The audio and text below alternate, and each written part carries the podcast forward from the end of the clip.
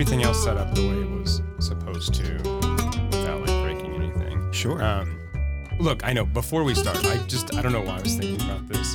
Um, do you know what what rap song I forget is like a fake rap song and was like made for a commercial? uh, no. No, yeah, VIP by Kevin Federline. Oh, oh I- really? That was a that was a commercial. Remember? Yeah, Yeah, I mean, I It was like a Taco Bell commercial for the Super Bowl, but I always like think of it as a real rap song for some reason. Okay, you're, such a K-Fed fan. I know, Like, right? Right? I'm like, legitimately, why do? Well, because it Papa seems Sal like is like the fucking like that's your shit. But it seems like some piece of shit song that he actually would have written and put on a record is what I is what I mean. Right. And like Right. why? I mean, I know eh, cost prohibitively. He's not he's he's he's an easy get, but like but why? That guy was a joke from jump. No, like right? I know. so like how like I that was the one like going back to our Britney thread, like that feels like I that that feels like a desperate, you know, desperation move on her part. And then kind of like also a, just a weird doubling down. She had to have known.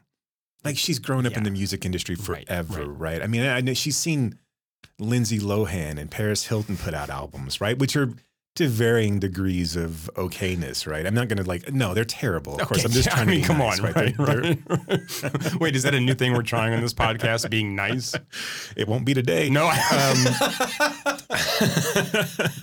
but but but K Fed, like just from like when she introduces him on the MTV, no, it was like a Kids Choice Awards Right. way, and like it it was just bad from you know from the very very beginning and like obviously bad. It, it it's amazing that that guy lasted more than the five minutes that um he clearly didn't even deserve there. No, like I mean, I don't really, I couldn't, I can't really judge him on his background dancing. Um, I, I right, because he was right. He was a backup dancer. I mean, that's where he. Right. Like, I don't, I don't. I don't know. Look, I don't know. I'm sorry. I don't know about a why. guy who's like won the like. I mean, like he, you, do you know won two lottery tickets for the rest. No, no offense to the kids. I mean, I, I hope that they grew up well with well parented on both sides. But, yeah, I. but man, if that Jason Alexander, the guy that she married in in Vegas and like got annulled in like seventy two Oh, yeah. hours. Yeah, not yeah. the guy from Seinfeld, but But that'd make for a more Right. interesting story. Okay. All right. Anyway. Anyway. Anyway. Sorry about that. But I. I. For whatever reason, I wanted that to be on mic. Right. I don't know. I don't. Anyway. Welcome back, Screamers, to an episode where we light fire to your idol so that you don't have to. Today, today, today we're going to talk about some new films. We're going to talk about Killers of the Flower Moon, Anatomy of a Fall, and Dry Ground Burning. Um, I hope Jason likes at least one of those. But I also think that we should sort of change, mm, maybe not the purpose of this podcast, but sort of like the mission statement. So I'd like to change the mission statement to we're just here to dance a bit and fuck shit. the PPP baby. Hell representing. yes. What's new? Uh, existential dread, uh, overwhelming I said sense new. of oh I right said right new. malaise. Yeah. Yeah, no, none of those are new. Those are those are regular things. That's that's an everyday Uh, sort of occurrence here. you know the you know we're we're on we're on the downside of the of the SAG strike, which strikes me as which strikes me, which um, has me a little concerned, I guess, because it, you know. And again, by the time this comes out, it'll be a long time. We'll, we'll have already known the results and like the, the terms, but like less than 48 hours before they announced a temporary um, and a tentative agreement, they also were like, "There's no fucking way." Like the the, the producers are like, they basically want to own our souls in, perpet- in perpetuity and like be able to use every like part of our DNA to like reclone us as we go forward. So like the AI piece of it seemed like it was a non-starter and like that was like their you know and of course every time that they go to the table it's the this is our best offer and it's not going to get any better than this so you better sign up for it Right. and then of course you know then then they have this tentative agreement which we haven't heard anything about at least not to this point um I've heard a little. I've heard a little bit about it. Really Yeah. i haven't, I, I so haven't had a chance to check it so out today so one, of- um, a couple things I heard. So like on the AI front, one of the sticking points was that the studios wanted to create these kind of like synthetic or like fake background roles, Mhm. I guess. And so that was a sticking point. But they apparently have worked that out so that there is some the actors, um, the creative aspects of the film will get sort of notification when that is possibly being used, and then there's they're reportedly going to work out a kind of compensation um, term around that.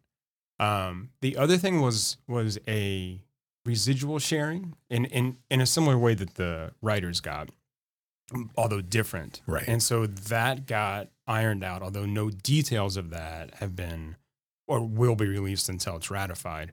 But what I heard from one of you know not personally, but what I heard from one of the one of the negotiators was that you know actors at the bottom scale would receive a significant sort of bump in this kind Right. of residual area. So I mean, I hope it. I hope it's a good deal. I really, obviously, truly do, and we're obviously on the side of the worker here. But, and I can see studios wanting to have that ability to correct with AI.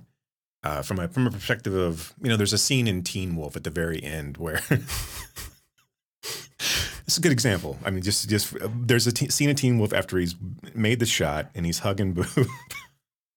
And there's a guy in the crowd who's clearly has his fly open and like turns to like zip up his. I can see where you might want to correct that in post if you were to catch it via some sort of you know AI, you know? or you know um, occasional uh, extras looking at you know looking at the Right, camera, breaking right. the fourth wall, and you know accidentally that type of thing. I can see where you'd want to be able to accidentally on purpose. right um but I, I and i was thinking about this on the way over i was i i do think it will take a concerted effort from audiences to have a backlash against things like peter cushing and and carrie fisher Oh, and sure, Rogue One sure. and things like where but as it becomes more and more prevalent um you know that idea of of uh kind of pushing back to the studios and saying this is not something we want. Like obviously, kind of like in the same vein of what they did with the, and this is way back in the '80s, but the whole colorization and internal Oh, sure, music thing. sure. As far as like, yeah, why? Why, are you doing Like, all of this? Right? yeah.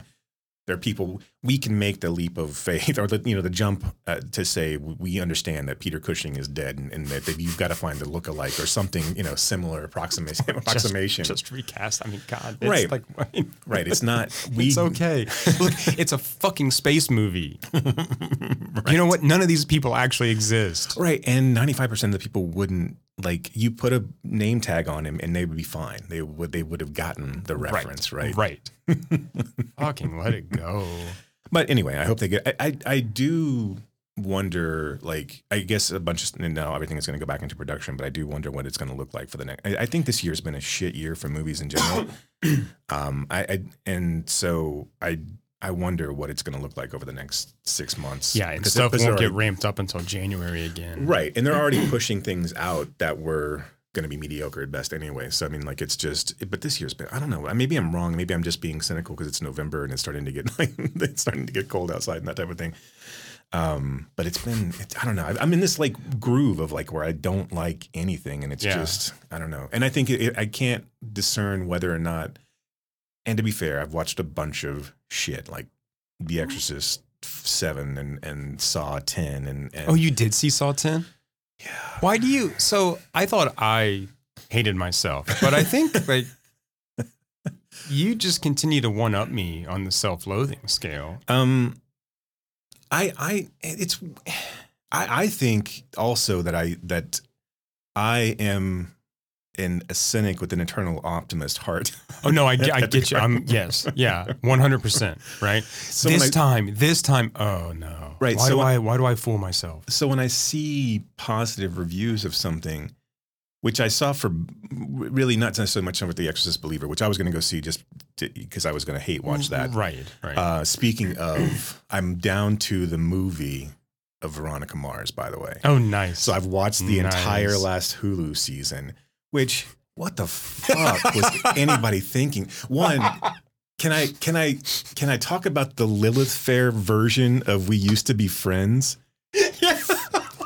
Is fucking insane to me. Like like the college version of We Used to Be Friends, you know, was bad enough, but this but this 2019 version um with it, it- and, and it ends with this hey like we used to be hey and i was like every time like my like seriously to the this is the point where Kat, my wife, is just like, "Fuck you! Why are you making me watch this now?" And it, we can't stop. We, We have, have to finish, finish it, it, right? right, And I'm we're gonna right. I'm in I'm gonna watch the movie, but it's just I just haven't gotten to it yet.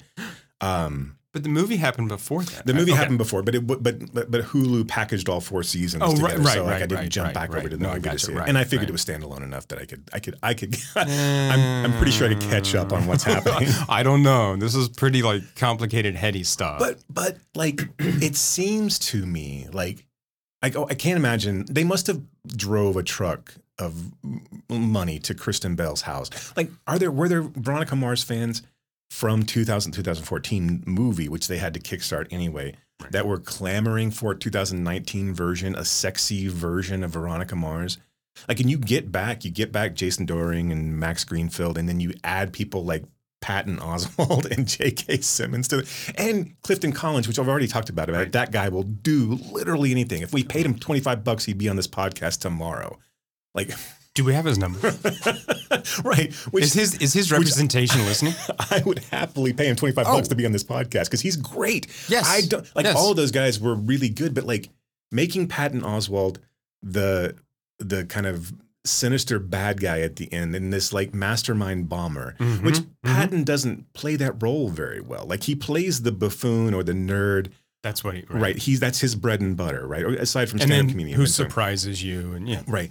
And all of them were fine, but like that idea of like one, they I, I think they did give short shrift to like Wallace and um, uh, Casablancas and like uh, and so like there were a lot of like regulars that I think either they that they could have played up a little bit more. yeah. Well, we've talked about this with the people of color on this show, and even in True, true. 2019, right, right. they don't give you much more to do and But- much more dimension. But this, but this, like turning Veronica Mars into this like Cinemax After Dark type, and like it wasn't quite, you know. But there's a scene where she like, it's like she's dreaming about, like Logan has gone off to some far on space over in the Middle East. He's got to go over for a couple of days, evidently, and she dreams about having sex with Max Greenfield, and like it's a very, very. Not like it's again, it's not Cinemax, but it's for Veron- it's Veronica Mars meets Cinemax yeah, for sure. yeah, yeah. And then the one of the main guys, I guess Dick Casablancas, the is the one who did the bombing at the beginning. He did make part of the bombings. So he gets run through with the machete and his head gets cut off. Like, I mean, this is a crazy, like, I didn't like the Veronica Mars fans, even if you were a Veronica Mars fan, this would be like if you did this to, like we said again, like to the Gilmore Girls.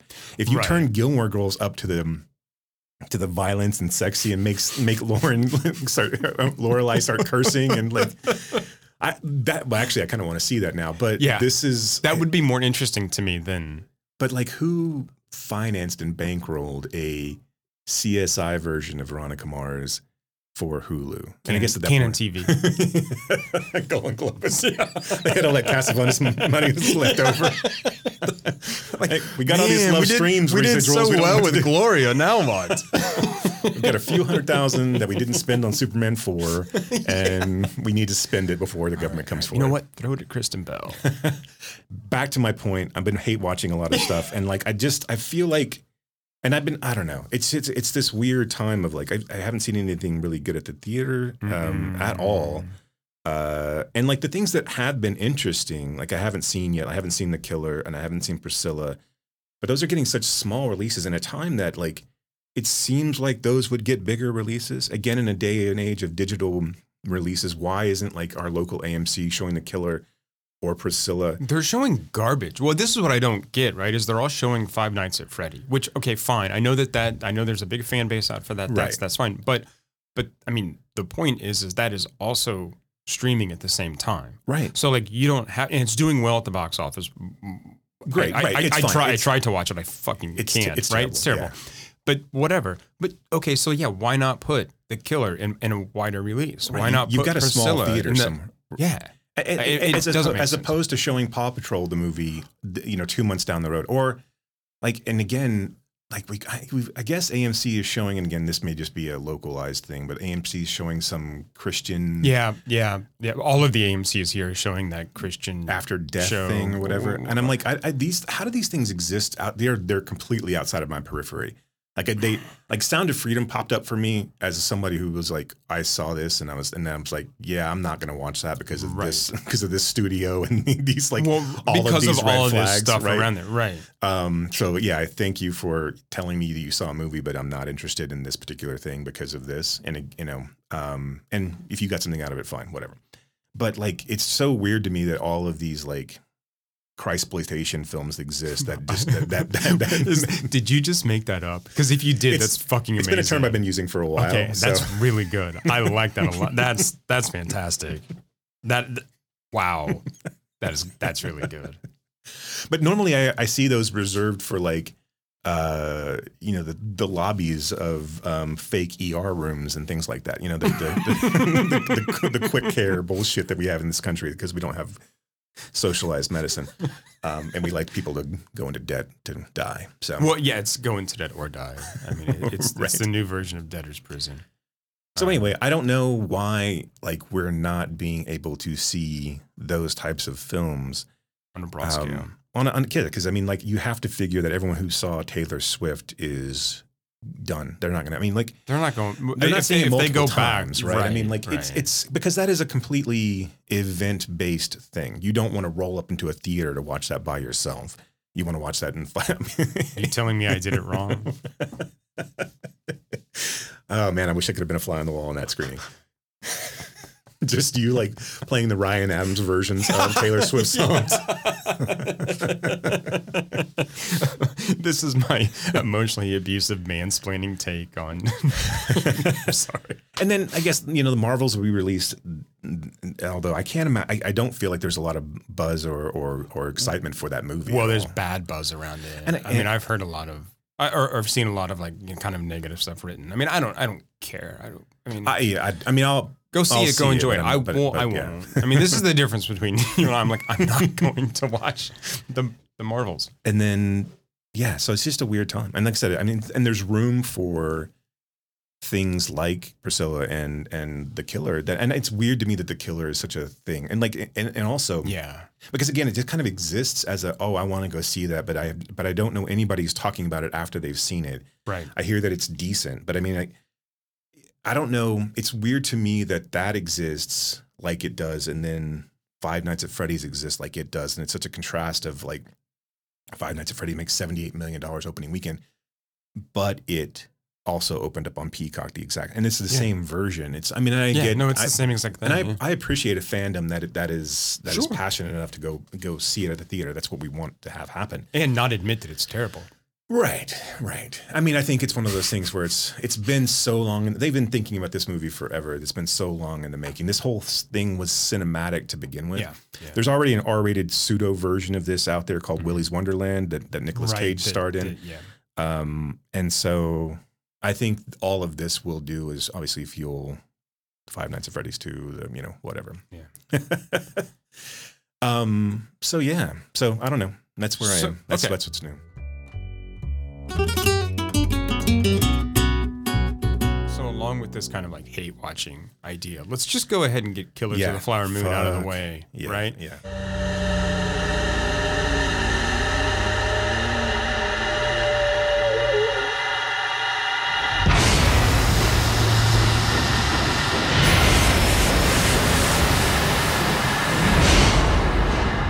The Osage took their name from Missouri and Osage rivers.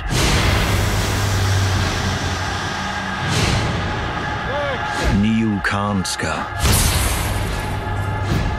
Children of the Middle Waters.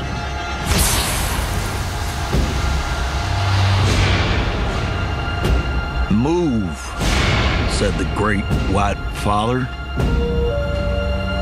There are many, so many hungry wolves.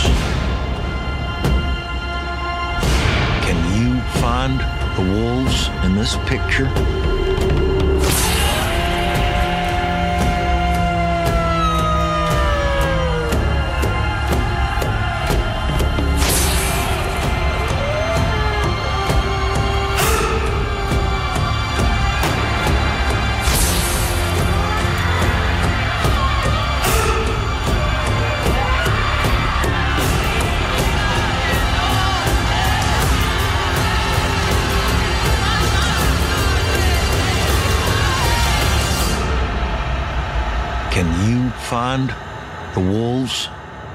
This picture?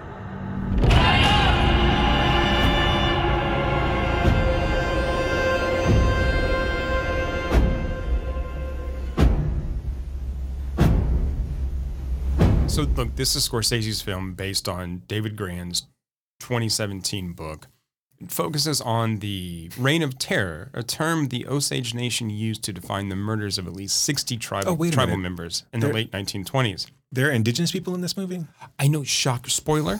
Wait a minute. What This this is- I know, about- I know. If you haven't this seen this- two white men Spoiler alert. trying to get back what's, Spoiler- what's, what they deserve. Spoiler alert. There are indigenous people in this film. They're not, contrary to popular, popular belief, just cardboard cutouts. They're not just AI. so so this was in the late 20s uh, the murders committed by white men who often married their victims were undertaken to obtain oil rights held by the osage so yeah too long too white too focused on the gangster story I- Is is this Scorsese's longest? It's got to be right.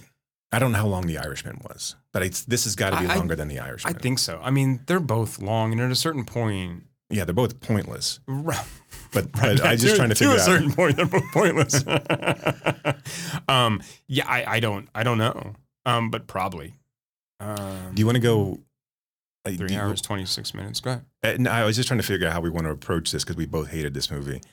Uh, and um, Well, uh, I mean, like a Yeah. and, and like, do we want to come at it from a perspective of what people who say they liked it? well, can I first? Can, I, can we No, start please. here? Yeah, like, start why? somewhere. Why is this film?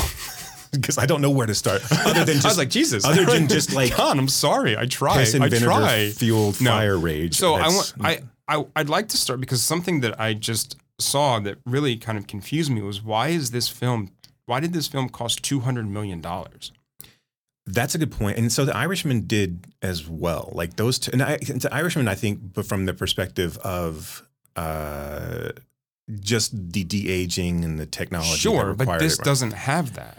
No, I can't imagine. That's- I can't imagine why this would have cost any more than Gangs of New York or. I, I, honestly, I, I, mean, think this point- Goodfellas was like 25 30 million dollars. right? No, granted, that's nineteen ninety dollars. No, no, no. I know, I know, I know. but I mean, like but- Wolf of Wall Street, like that's a hundred million dollar film, right? I mean, Yeah. like, and and at this point, he's starting to push up against being able to make money back, right? I mean, like Oh, he's, he's not going to make. He's not. no, no, no. I know. I know. Yeah. I, no, I, what I'm sorry, I meant I, should, I misspoke when I talking about Wolf of Wall Street, things like Yeah. The Departed.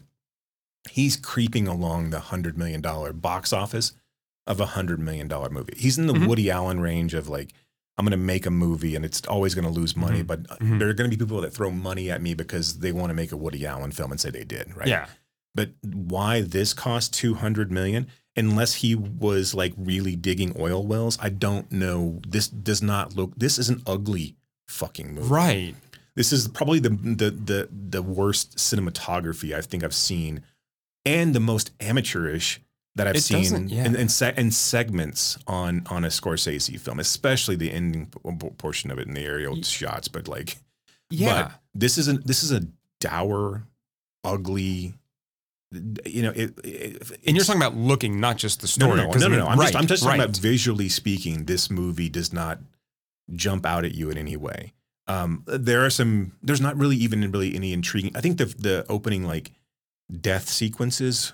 Some of those were kind of Mm, clever, like when mhm, they're when they're mhm. killing the sisters. Mhm. Um, but I don't. But past that, once you get, and then you get into the courtroom scenes, and and once you once DiCaprio gets into town, which is pretty early on, obviously, um, all of it is is just. I mean, yeah, I can't imagine why this would have cost more than fifteen million I mean, dollars to shoot, Oppenheimer had a hundred million dollar budget. something like that. Yeah, and Barbie, one forty five. Right? Right. And and I know we haven't seen the killer, but we will. We're going to talk about it next time. I mean, but the, and the killer had a 175 million dollar budget, which is like, fucking why? Like, I mean, Right. I know that Fincher is whatever Fincher is and sort of perfectionist and wants this and that, but this I- is all just Netflix and Apple money. It's well, true, and I think it's got to be inflated, right? It's one of those. It seems like at this point, it's it's inflated to the point where we're definitely not going to make a profit on this. Yeah. So Yeah. we don't have to pay Lily Gladstone or any of these uh, any of these other so, actors. So DiCaprio got 30 million. Right, of course, and Yeah, I'm which- sure De okay, Niro did as well, and I'm right. sure Scorsese. So I bet the hundred million dollars at the top is those three names. Yeah, but like But then what's the extra hundred million dollars? But also then like why? Right. Right. And, Right. And, and and this goes along with this idea that you know Scorsese before the film opens gives this kind of heartfelt, you know, thank you for coming to the theater to watch this film that means a lot to me that has a special place in my heart. Does it though? Like right. You weren't And- dying to make this movie. well, that's what I mean. And I'm not and I'm not saying like, you know, do stuff for free. That's not what I mean. But does how much does Scorsese need to do a passion project? right. Like how much did he make? How much did he get paid to get to do silence? Right. Right. Yeah, I mean, look, all of that is grandstanding horseshit. They don't give a fuck who sees it and when, when they see it. That that No. That's just AMC paid me another five million, so I go up and do this kind of like thing. he knows it's going to go on Apple TV Plus, like Right. in, sometime this month. He knows that that's the that's the deal. But I mean, the fact that Paramount was like, "Whoa, we're not going to give you two hundred million to do this," so he's like, "Okay," and he goes and he courts Netflix and Apple TV, right, to, or an Apple to say like, "This is this is what I want." And these guys want this because they want to pull in the Oscar. Of course, the nominations, Of right? course, so all course. that this does is it makes them look like they're big players in a market that that doesn't really like them in well, the first and- place. right, because now we're doing this streaming wars thing where like all these movies. I mean, I mean, these Netflix and Apple are they want to become studios in their own Well, way. It's their right? only way to grow, right? This is that this is this latent stage capitalism that exists as well. That you you've run out of areas in which to make you you can't unless Netflix is encouraging people to breed and then having those children also subscribe to Netflix. There is no more room for Netflix to Netflix to, to grow. At birth, you get a 14 day free trial. Right. You're born with an AOL You just have to put your credit card in. thousand hours of AOL. the doctor hands you that. Congratulations with your birth certificate. it's mother, father, login name, Login password. password. but look, I think I think along with all this stuff, I think Scorsese is really in love with himself in this film, and it's so self indulgent. And it feels like it exists. I mean, to kind of what you were just saying a, a few minutes ago, this kind of exists for people who already have a hard on for Scor- Scorsese to clap their hands and go, "Oh, he still got it. He still got it." And is this his best work? And I'm like, just fuck off. Like, I don't. I, I, I, I, so from a perspective of what do people like about this, and I, the only thing I really hear is that it is like, had It's this a been movie, right, th- this is Scorsese, and it, you know, and it's it may be Scorsese light, but it's still Scor, yeah, and it's too long, but it's Scorsese, and yeah, there's too many, there's this and that, but it's Scorsese. Fuck you. Right. Like, Right. and fuck Scorsese in this case. I mean, and I'll, we'll get into the reasons why. And this this will be an hour long diatribe about how why Killers of the Flower Moon sucks my ass. But this this like, but I mean, seriously, fuck Yeah, him. no, right, Like, and right. and this it, one, like you said before, and this was off mic, but you said this is like a this is like a Scorsese's greatest hits album, right? Right. But not with with any of the nuance or panache of like like of, of an actual greatest hits album. Like, there's nothing to draw you back in. We get a long tracking shot. We get a bunch of you know murder shots. We get a fucking sequence set. You know, it's all that shit that we okay. like fine. a musical montage kind of thing. Yeah. Right. It- it- this is, but it- but none of it's like Scorsese is phoning it in as well. Like it's, But doesn't know it. I guess. I mean, it, it seems like I, I d- did he really give a shit about this movie? Yeah. Like it- like. well, and, and I don't think he. I look honestly, I don't think he gives a shit about the story, the Well- story that's behind this, the story that like. Okay, so know, let's- there for. I'm sorry. I mean, no, like, no, yeah. no. You're right. You're right. But let's jump into it. Right. This is he's telling the same, and we've talked about this when we talked about Schrader. He's telling the Mhm. same fucking story.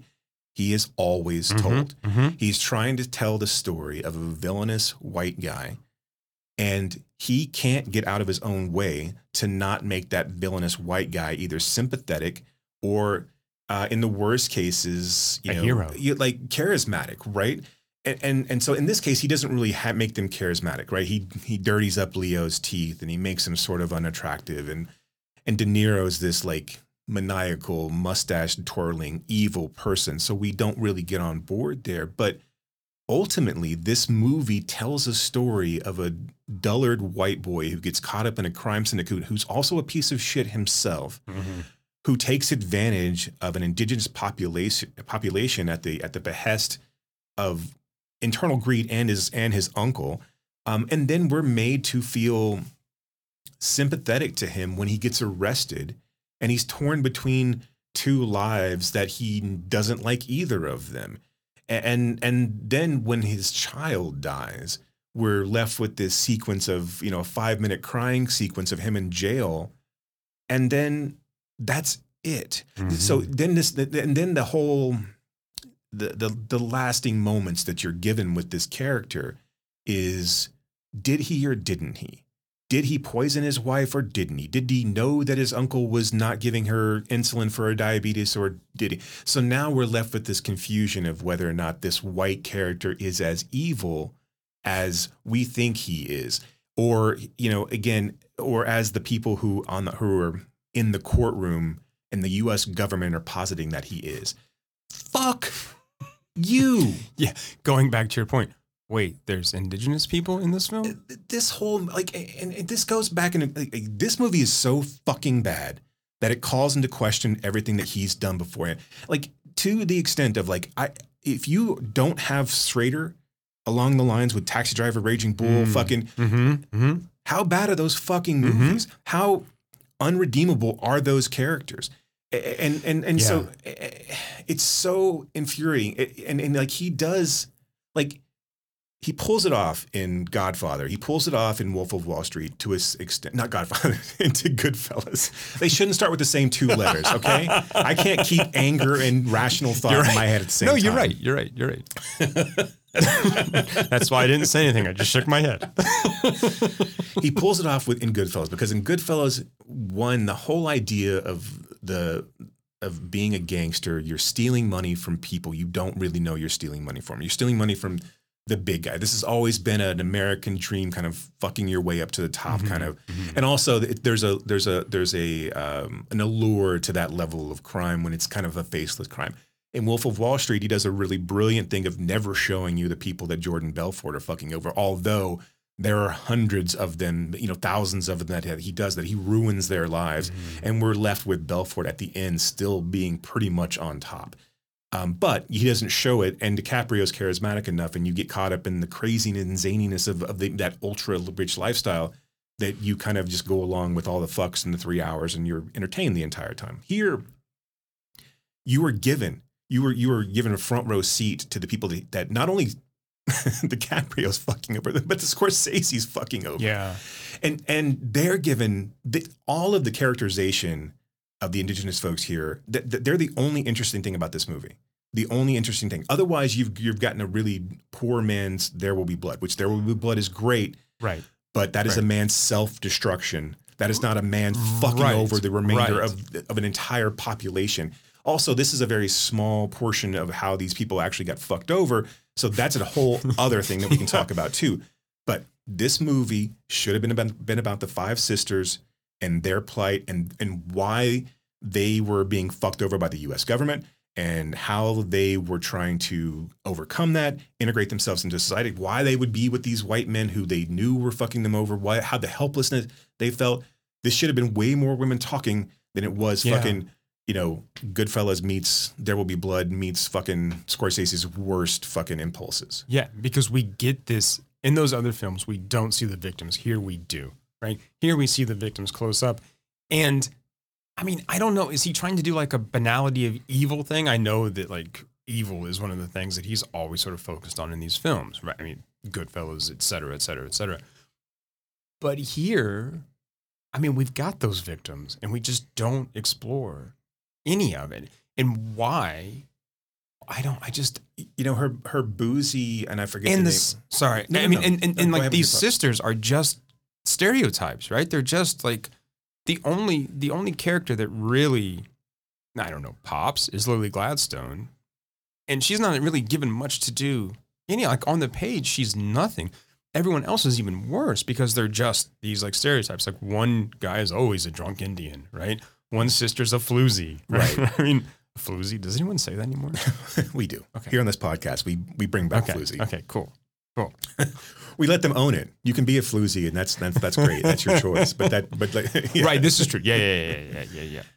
I, I do think yeah, I agree with you that that Gladstone, the fact that she can elevate the role to be notable at all is is astonishing. Right. because all she's meant to be is a sickly person in the background and really she's given no agency um the best parts of the movie are when she really is kind of being coy with DiCaprio and like still being, um, you know, cautious with him. There's so much that's left on the table here too. This would be like this would be be a ridiculously interesting movie. We have the you know the the elder statesman, the, you know the grandmother um, who exists and kind of and who Mhm, sees the mhm. you know sees the owl come in and and then they have And she like sees everything, like right? Mm-hmm. had Scorsese taken this and flipped it and gotten the Osage to come in and help him with the script, help him with well, the apparently story, they he did. I, then he didn't film any of that. Right. Well, that was my thought. So, I mean, apparently there because was a lot of like, um, I want to say collaboration, but that doesn't feel right. Right. I think there was consultation, but it doesn't feel like they took any of that. I, I, I can see maybe consultation of how it existed in their extravagance and how um, some of the events played out from the government, you know, d- talking about whether you're dependent or not, and uh, you know, those types of like kind of real world facts of the moment. but, but- even those, they don't do anything. They don't do anything. I mean, and, and and- I, find, I find those like I find that really interesting and how how the kind of how those systems of power right kept them kind of down right, Right, kept them right. oppressed even as they had all this money And right? it- they had to go to someone to release their own money and they had to tell them like oh I'm incompetent. They had to actually say to someone yeah my name is right Maggie Burkhart incompetent. How fucking demeaning. Yeah. It- but we just we get to watch that but nothing else is really Yeah, done. you don't dive into it. You don't dive. In fact, you're kind of thrown in and never really explain it. And it really would have been nice to like live in a moment. Like if you want to give this film any sort of gravitas at all, live in a moment where the Osage really are, it, as much as they possibly can, can flourishing in the environment. Mhm, Right. mhm. We see the Mhm. fast cars and and but you know almost caricatures at that point, Yeah, though, right? at that point. almost. Oh, Well- look at what these silly people, these these nouveau riche, That's right? exactly how you're supposed to see them, right? I mean, is is is that, and it's it's weird, like white saviorism that De Niro serves, and then DiCaprio serves, and then Jesse uh, Plemons serves, Yeah, and and then ultimately fucking Scorsese. What the fuck was he thinking? Serves at the end of the movie. That that un, I mean, so like it's four hours long, and you get four different white saviors. All of them are basically none of them are doing anybody, but they're not actually saving anybody. I mean, and, and Yeah. again, they, it's you know, it's this faux allyship. right, right. It's fucking crazy.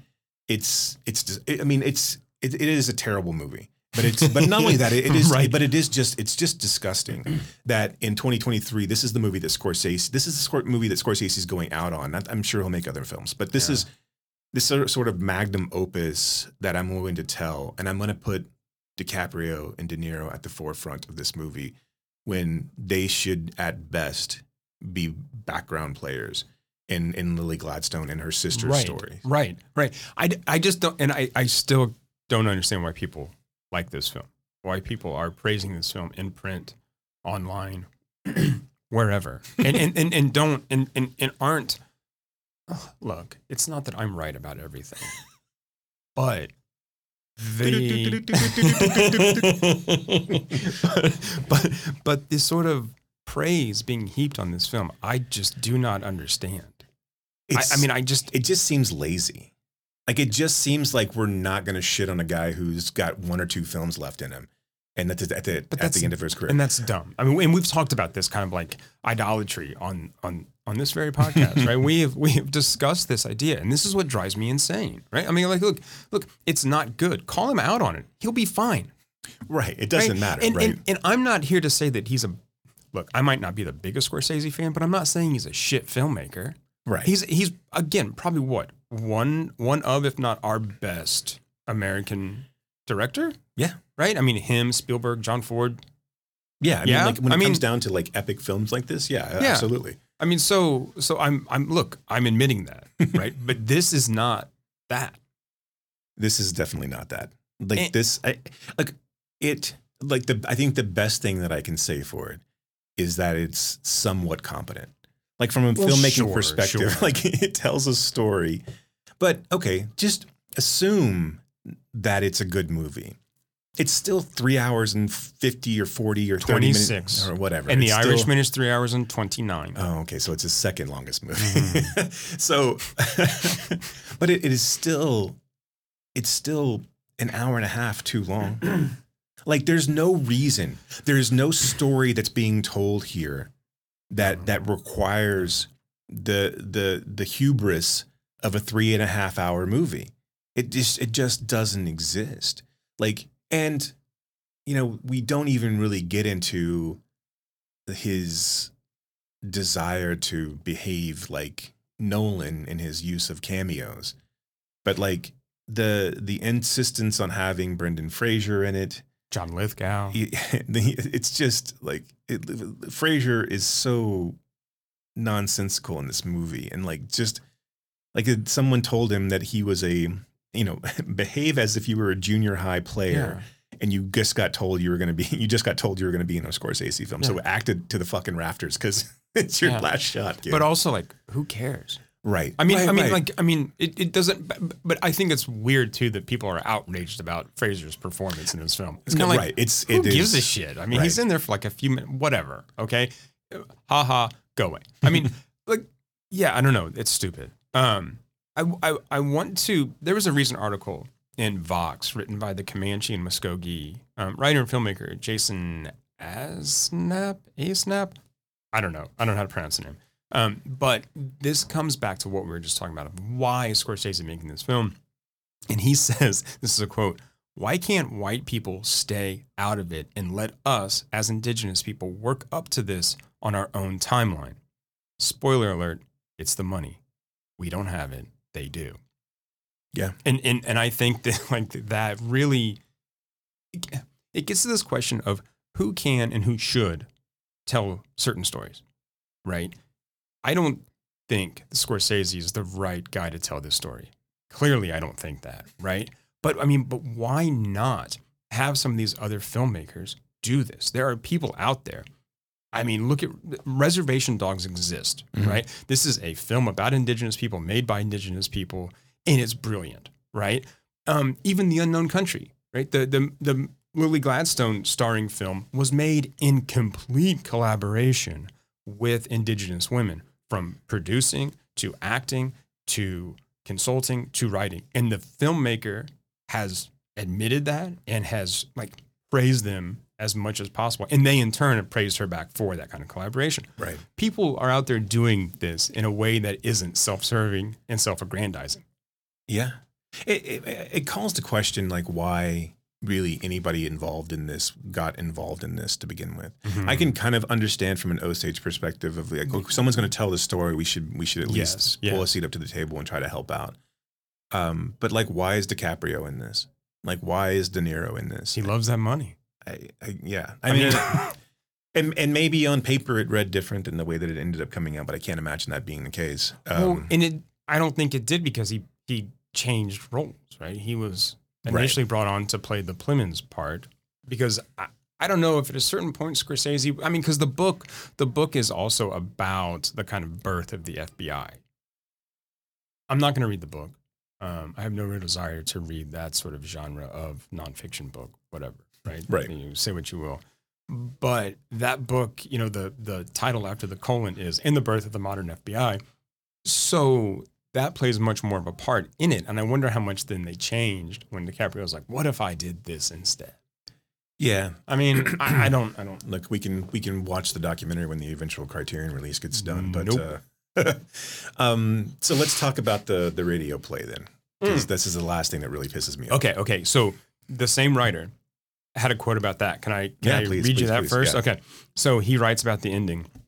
Many have praised the penultimate scene in the film. I thought it was an exercise in buffoonery, one that changes the tone of the film considerably and leaves me thinking I simply must have missed something in the three hours and 26 minutes of story where this would have made sense.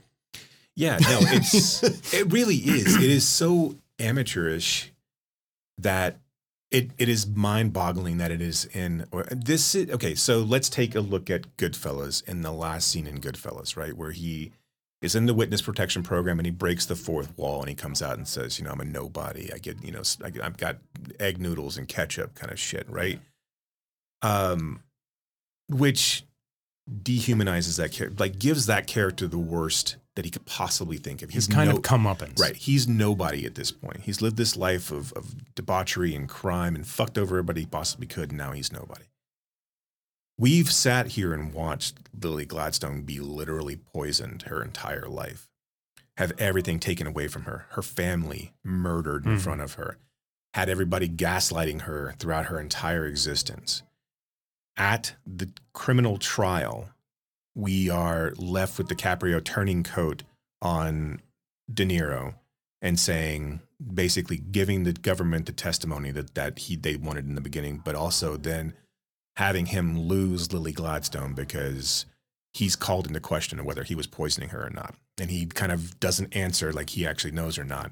And then the movie cuts to a radio drama uh, where there is a highly offensive reenactment of the last part of of of you know the basically the epilogue of this story Mhm. um and then the last and and and where we are like i mean it's product placement and we get to we get to look at foley artists and and and focus on how they make you know foot and footsteps noises on Sound on, effects. right yeah Right. and it's and so okay that's all fine and good when you're in little shop of horrors and we want to and then that's Or- funny Annie. right, right, exactly. and then Scorsese comes out like he's some sort of fucking white knight and and lays out the remainder of Lily Gladstone's life. And he's really sad.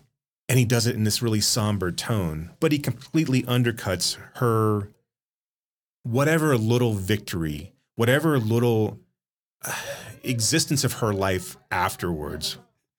Eh, so he comes out and he and he talks about how she gets remarried and and all of these things and she lives and she dies and blah eh, but and we don't get nearly enough detail and we get way too much from him.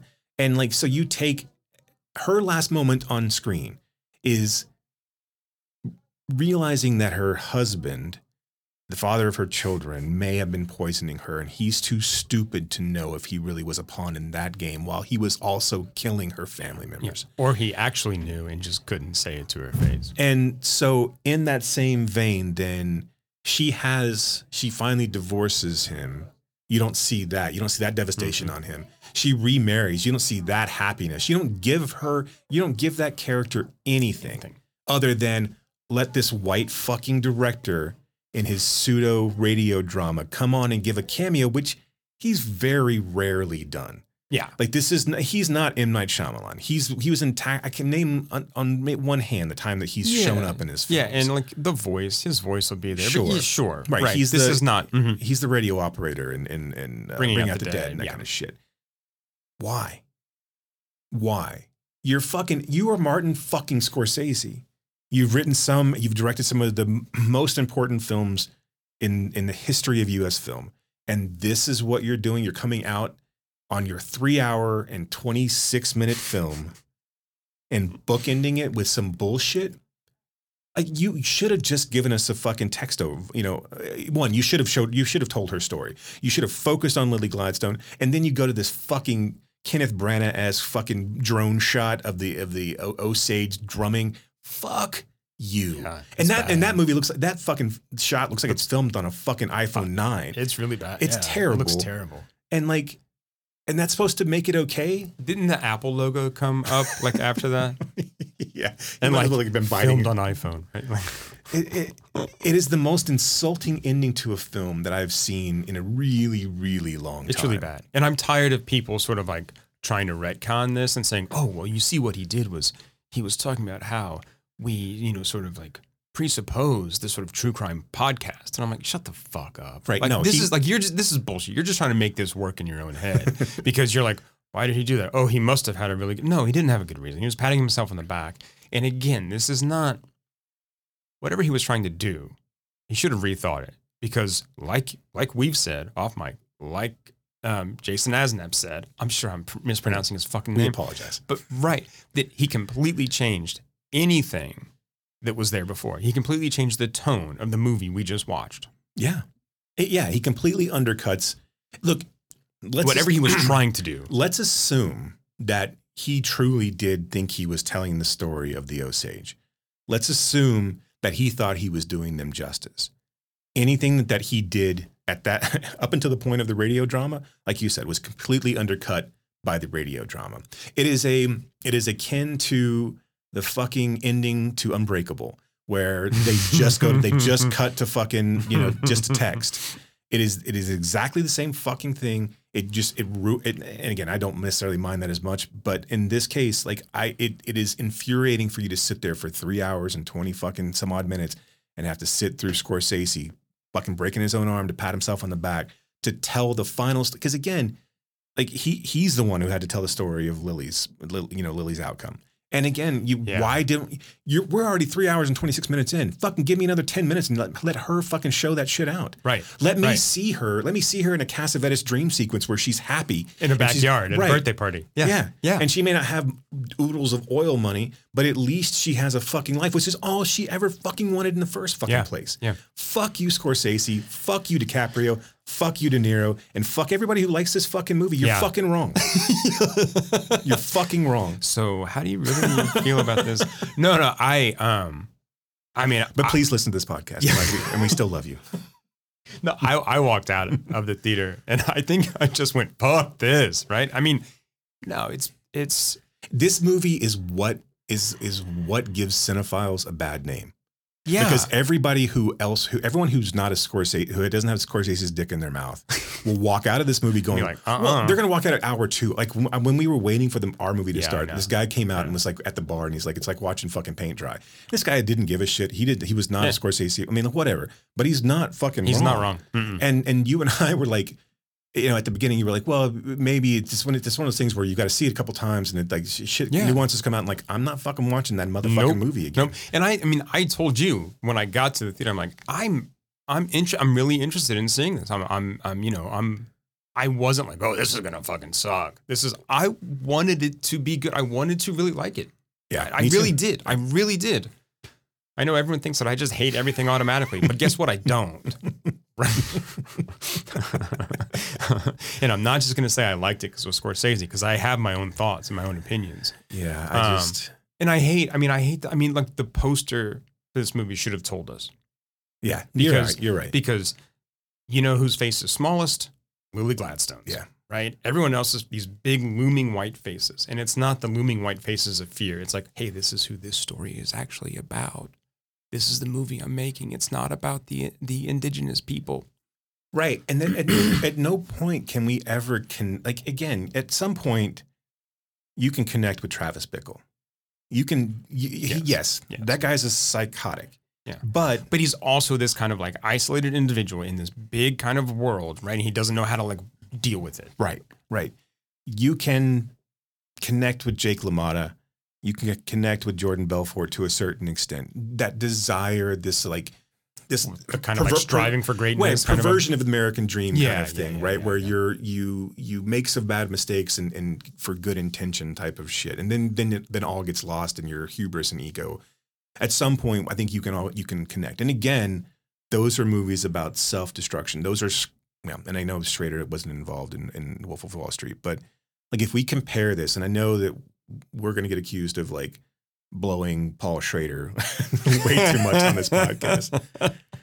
But if you look at the last three films of Scorsese and you look at the last three films of Schrader, I think you can see a progression of an artist, and I think you can see a progression of a commercial piece of shit. Yeah, no, I, you're not wrong. And I think actually the Schrader comparison is a really good one, right? Because they work together, because they know how each other work. And both, I think, admittedly, admittedly would say we keep exploring the same territory. But Schrader's trying to do it in a different way through different lenses, through different experiences. And he's giving those characters time on the screen. Even the secondary characters are getting time on the screen we can understand the motivations and the feelings and actions and thoughts of Amanda Seyfried, of the guy in Card Counter, and mm-hmm. and the young woman, Right, right, right, yes. Even though I can't remember their Haddish, right, yeah. names, yeah. but they are actualized characters, right? They are characters. Yeah. There, there, there are no other characters in this film except for DiCaprio and De Niro, and I mean, even some of the like no-name white guys get a ton more to do and are more interesting. Yeah. Uh, is it Susie's wife uh, husband the, the one that they end up killing um that they blow up their house I mean he's given more Oh, to do than his um, wife is Um, Jason Isbell. oh that's who that is. That's Jason Isbell. Okay. Yeah. Okay, listeners, I like Jason Isbell. what did he he was the lead singer of Train wasn't he like I don't even know like yeah, yeah. No, look, he was a a member of Drive By Truckers. okay I did Right. like Drive By Truckers and yeah, then bit, yeah. he and you know Patterson Hood kicked him out because he was drunk and high all the time. well that Right? Now he's sober and Right. he's like making music also like with his wife who's Yeah, no, I- out to um, like okay look he'll Brian Adams himself sooner or later he won't no, Drive By Truckers was around for a long time too. So I, yeah, Yeah. I mean, whatever. Yeah. Yeah, but Isbell gets more uh, of a story. I mean, Plemons gets way more of a story, than, and I like Plemons, but than, than he deserves. right right Fraser gets more of a story than than than than. yeah he they all deserves. I they mean, all get more space and, and more like- room and, and like it's almost like Scorsese didn't really even give a shit. Like, because you see those like tribal scenes where they're like, we're gonna go and we're gonna do this and we're gonna talk to the government, and even then, like some of those aren't well put together. You're still you come back and it's like a very weirdly like that 70s show like basement sequence where you just spin around each character. it really is oh wow I didn't even think about that oh and then and then but you still come back and focus on on De Niro and and DiCaprio. I, I don't even think DiCaprio gives a good performance here because like I don't think DiCaprio at this stage in his career can really play that kind of dumbed down ugly Mm. role. This is Well- not who's eating Gilbert Grape kind of like he's past this he's he's past being able to hide himself under prosthetics and bad teeth to be like even someone like Brad Pitt can play 12 monkeys and ugly. I'm not sure DiCaprio can really pull that off well. Um, then the best he can do is in like The Revenant, but again, that's a single. You know, it's still he's still DiCaprio, right? Um, so I, I, don't think this this was the right role for him, and I think he probably should have taken the kind of cocksure FBI role. Like, here's the thing: like, if that's the story that Scorsese wants to tell, then let then tell that story, right? I mean, like, Yeah, why yeah. have why have anybody in of name in that? And actually, Plemons would have been a much better. That those roles being switched would have been much better. Yeah. Plemons plays the the that he plays kind of he plays dumb like really well right, right, and he plays kind of. I don't know. I, ugly is the wrong term, but you know, I mean that kind No, of kind of dorky. I mean, think of, think of his character in Friday Night Lights. yeah. I mean, that's Yeah. exactly who that is. Just kind of like doofusy and and someone you who could be manipulated. And I, I, I believe yeah. more often than Yeah. not that that Plemons that that someone like Gladstone would have been attracted to Plemons because of his pseudo innocence. Like DiCaprio with the with the teeth, he looks like he just got out of a stint in Folsom. I mean, like so, like him being a bad boy doesn't really like I never really believed their relationship. And again, I know that this is nitpicking on the on a level that this film doesn't deserve. But Yeah. but I don't believe. I guess I mean, I'm repeating my point, but I don't believe that, that that relationship really they had a whole lot of chemistry. I think what Gladstone brings to it, and I think the moments where Gladstone like side eyes and like kind of eh, she's outstanding. Like that the the the the sequences where she kind of like laughs inside of herself and like again, you just do not get by the when she gets sick, it's essentially over. You're not giving her anything. you to do. sideline her at that right, point. and and it's it's so frustrating because then we focus on all again all of the evil, and at that point, make the evil happen fast. Make this really have some sort of gravitas and and and, and, and emotional weight. If otherwise, we're just we're plotting with with morons to do moronic things, and Yeah. and, to, and like so we spend an, an inordinate amount of time with a a no na- a nothing character that steals DiCaprio's car, and then that guy comes back up in a JFK esque. We're going to pull the surprise witness and testify against you. We don't need any of that shit. If the FBI was good, they would have just pulled. I mean, again, that's a five minute character, not even a five minute character. That is a, a thirty second character that you pull up and go, oh shit, I remember that guy. But mm-hmm. now since we've spent so mm-hmm. much fucking time with him, mm-hmm. of course he's going to come back. Like this is so like how from a just from a storytelling perspective. How did he muddle this and muck this up so badly? because it's so bloated. It I mean- yeah, it's like you, you, it's like he started out with saying, "Let me see if I can make a movie longer than The Irishman," and and he's like, "Ah, fuck, I can't really do it, but here, wha- whatever. Here, we'll leave all this other shit in because we gave it a good college try." But like, Yeah. all of the, you know, all of the I don't know, just it like that whole sequence, and then the the sequence of them trying to figure out how to blow up the house and like him going off and talking to you don't need any of that. Let the, I mean, again, I don't give a shit at this point about factual accuracy. Have DiCaprio be a fucking Yeah. bomb expert in, It's a in- movie. in the you know in the war and have him blow up the house or have him know somebody. Have an old army buddy come in and they'll blow. I mean, who gives a shit, right? It, it, it can be done in a quick conversation. Instead, we go to camp after camp after camp, and we talk to these guys. And but it's all because you feel like Scorsese's like, oh, these two white criminals are really kind of interesting, and look at their characters and look at how they're acting, and they're not. and they're not. They're not. This is not even a good heist movie. This is not even a good setup. Like, of course, you have too much humanity to make it that good. Because if it was compelling on that side, then you'd be upset when when when you wouldn't be upset when it actually what the horrificness of the nature of what their crimes were. You wouldn't be upset. Um, but I mean, and and I, one of my last points is his invoking Tulsa in the in the Yeah. movie as well. Like, okay, so America, the point of this movie has to be right that America's completely forgotten these people and forgotten this travesty. You're invoking Tulsa in the same vein because Tulsa has gotten some light because of Watchmen and what's going on. I mean, like, and obviously just in general, right? Well, and our bogeyman of like CRT and all this stuff, Right, right? right, yes, right. Yeah, And so there's there's reasons that's bubbled up. You're including it to compare it, and then you do the worst thing you could possibly do by basically saying, "Well, we we we ignored it for a reason." yeah. I mean, that's like, why bring that up if you're not going to? Oh no, this is infuriating. Fucking infuriating. I mean, that's the thing is that this movie is so bad. It's so bad. It's it's hard to like then dig down on why technically it is just not good storytelling, it, it, it or not even really good acting. Um, the filmmaking of it aspect of it, I don't know. I'm, maybe I'm, I'm muddling my points in this point because I'm so angry about it. But like, it's it. at least we have an excuse.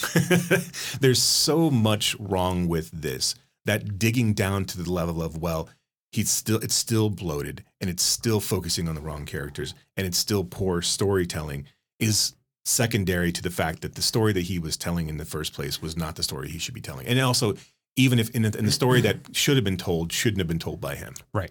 And even if it was, he should have had more input from. Oh, I Right. just I don't want to fucking. Okay. how, how why wouldn't this have been a more, more a Scorsese presents you know and give it a, a 50 million dollar Right, budget and have it to be somebody else Think of the fucking souvenir, yeah right? I- mean, those two films I absolutely love. I don't know what your thoughts on them are, and I don't care, right? But because I don't want to hear you badmouth Joanna Hogg on this podcast, right? but yeah, he produced those movies, right? Right. Scorsese presents, you know, the souvenir by Joanna uh, Joanna Hogg film. Right. Great, great. All right, he's clearly like out of the way and was helping her do whatever she needed to do, but that is in no way has his fingerprints on it. Right.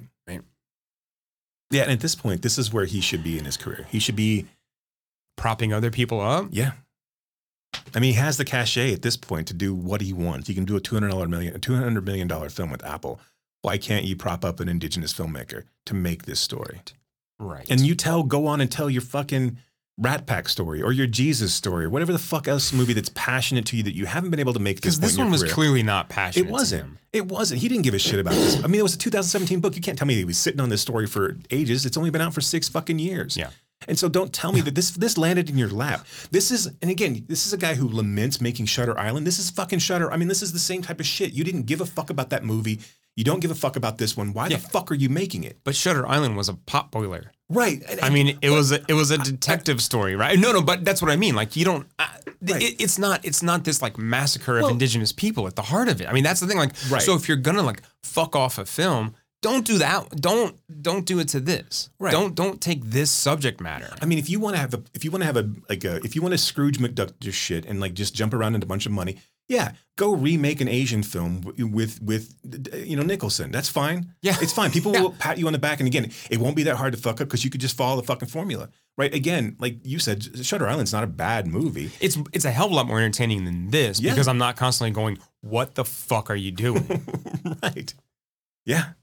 And I mean, it's a fucking Dennis Lehane book. And, so, like, you're fucking 80. This is not like Ridley Scott's making Napoleon. Yeah. Like, and and trying to correct the woes on the Alien franchise, although he'll never be able to do that fully because he doesn't know how to do that. Period. But he's making he's making the Last Duel. He's making Napoleon. Like, you can't tell me that that what is the movie that fucking Scorsese really wants to make? right. And I don't know the answer to that question. I don't think it's this. It's not. And I, I think it's one of these things where, eh, okay, someone threw something at him and someone said, here's $200 million. Will you go do this? And he said, yes, without really thinking about it and spends four years making this, this movie that's, I, I want to stress this point. He asked for the 200 million. oh, for sure. No one just gave it to He wanted that much. And that's what I don't fucking understand. Well, and again, I mean- is that the ballpark that he's playing in now? Like, is that, or are he, is he making Yeah. Avengers types? Because again, this is a guy who also laments these IP films. I know, I but know. This is what he's doing. And what's, what's fucking crazy to me, and again, I know he's 80, but that he doesn't get the fucking, like, the, how this aligns. The hypocrisy? Yeah, Yeah. that he's making self-contradiction? That he's making these movies.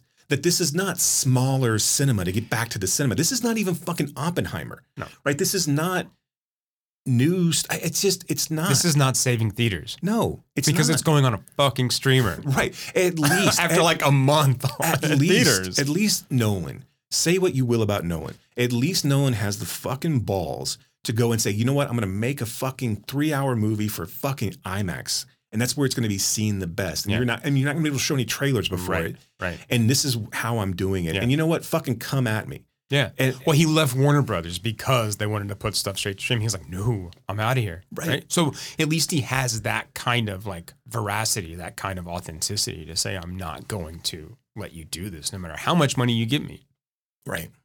Um, I, I, I, I want to point out, and I'm not going to dwell too long on this, but I want to point out um, Sam Dur- Sam Durant's installation piece called Scaffold. Do you know anything about this? I know. It was um, a a piece that was designed based on gallows that was used um, for seven historical U.S. state sanctioned um, executions, including those of 38 Dakota men um, hung in Minnesota in 1862. So the Walker Center in, Min- in Minneapolis commissioned Durant to make this piece.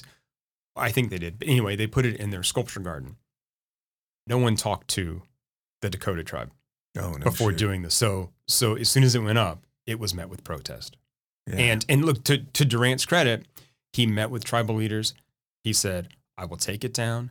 You have intellectual intellectual property rights now to this piece. You can do with it what you will, and I that's and I will never recreate it." Well, I mean, it's not I mean, nice. uh, It's uh, responsible, but I think it's responsible, right? You're right. Nice is He was, and, and, and I think That's pretty he, sweet of him. he and so they they took the wood from this and they performed a uh, ceremonial burial of the wood. But I think the difference here, Durant was trying to call attention to these atrocities. Right now, the fact of where they put it because it was on like you know traditional Right. sort of like land.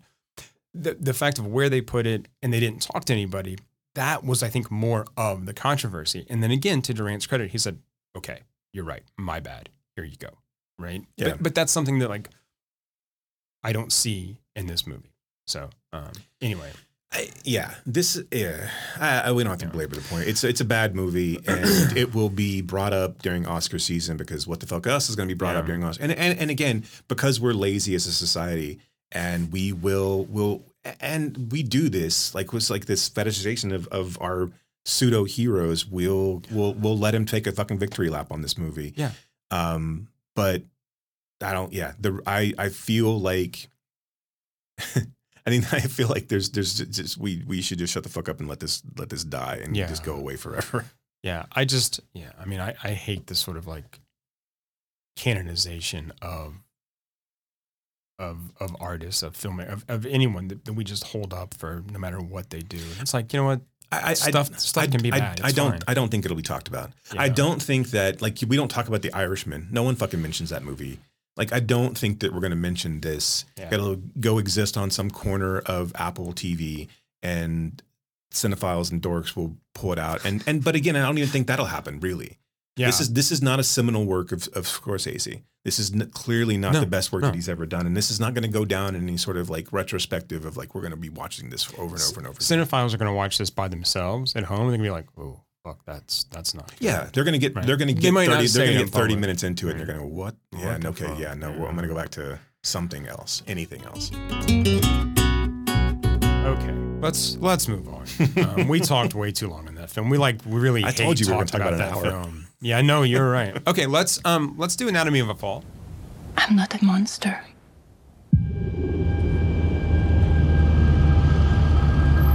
I need you to be precise. Tell me everything. Yes. I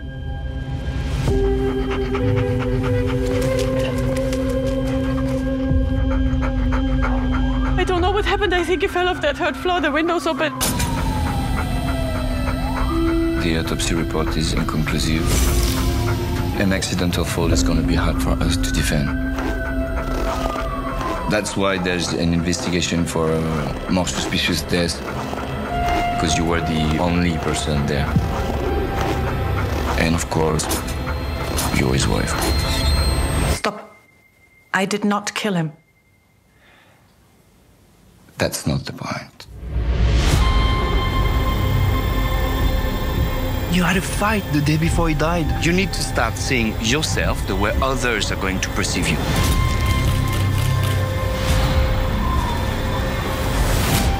Is there anything that would seem consistent with a suicide? You have to tell them exactly like you remember it. You complain about the life that you chose. You're not a victim. Not at all. Be fair. I'm a man who's been cheated on. I can't stand anymore. I'm fighting.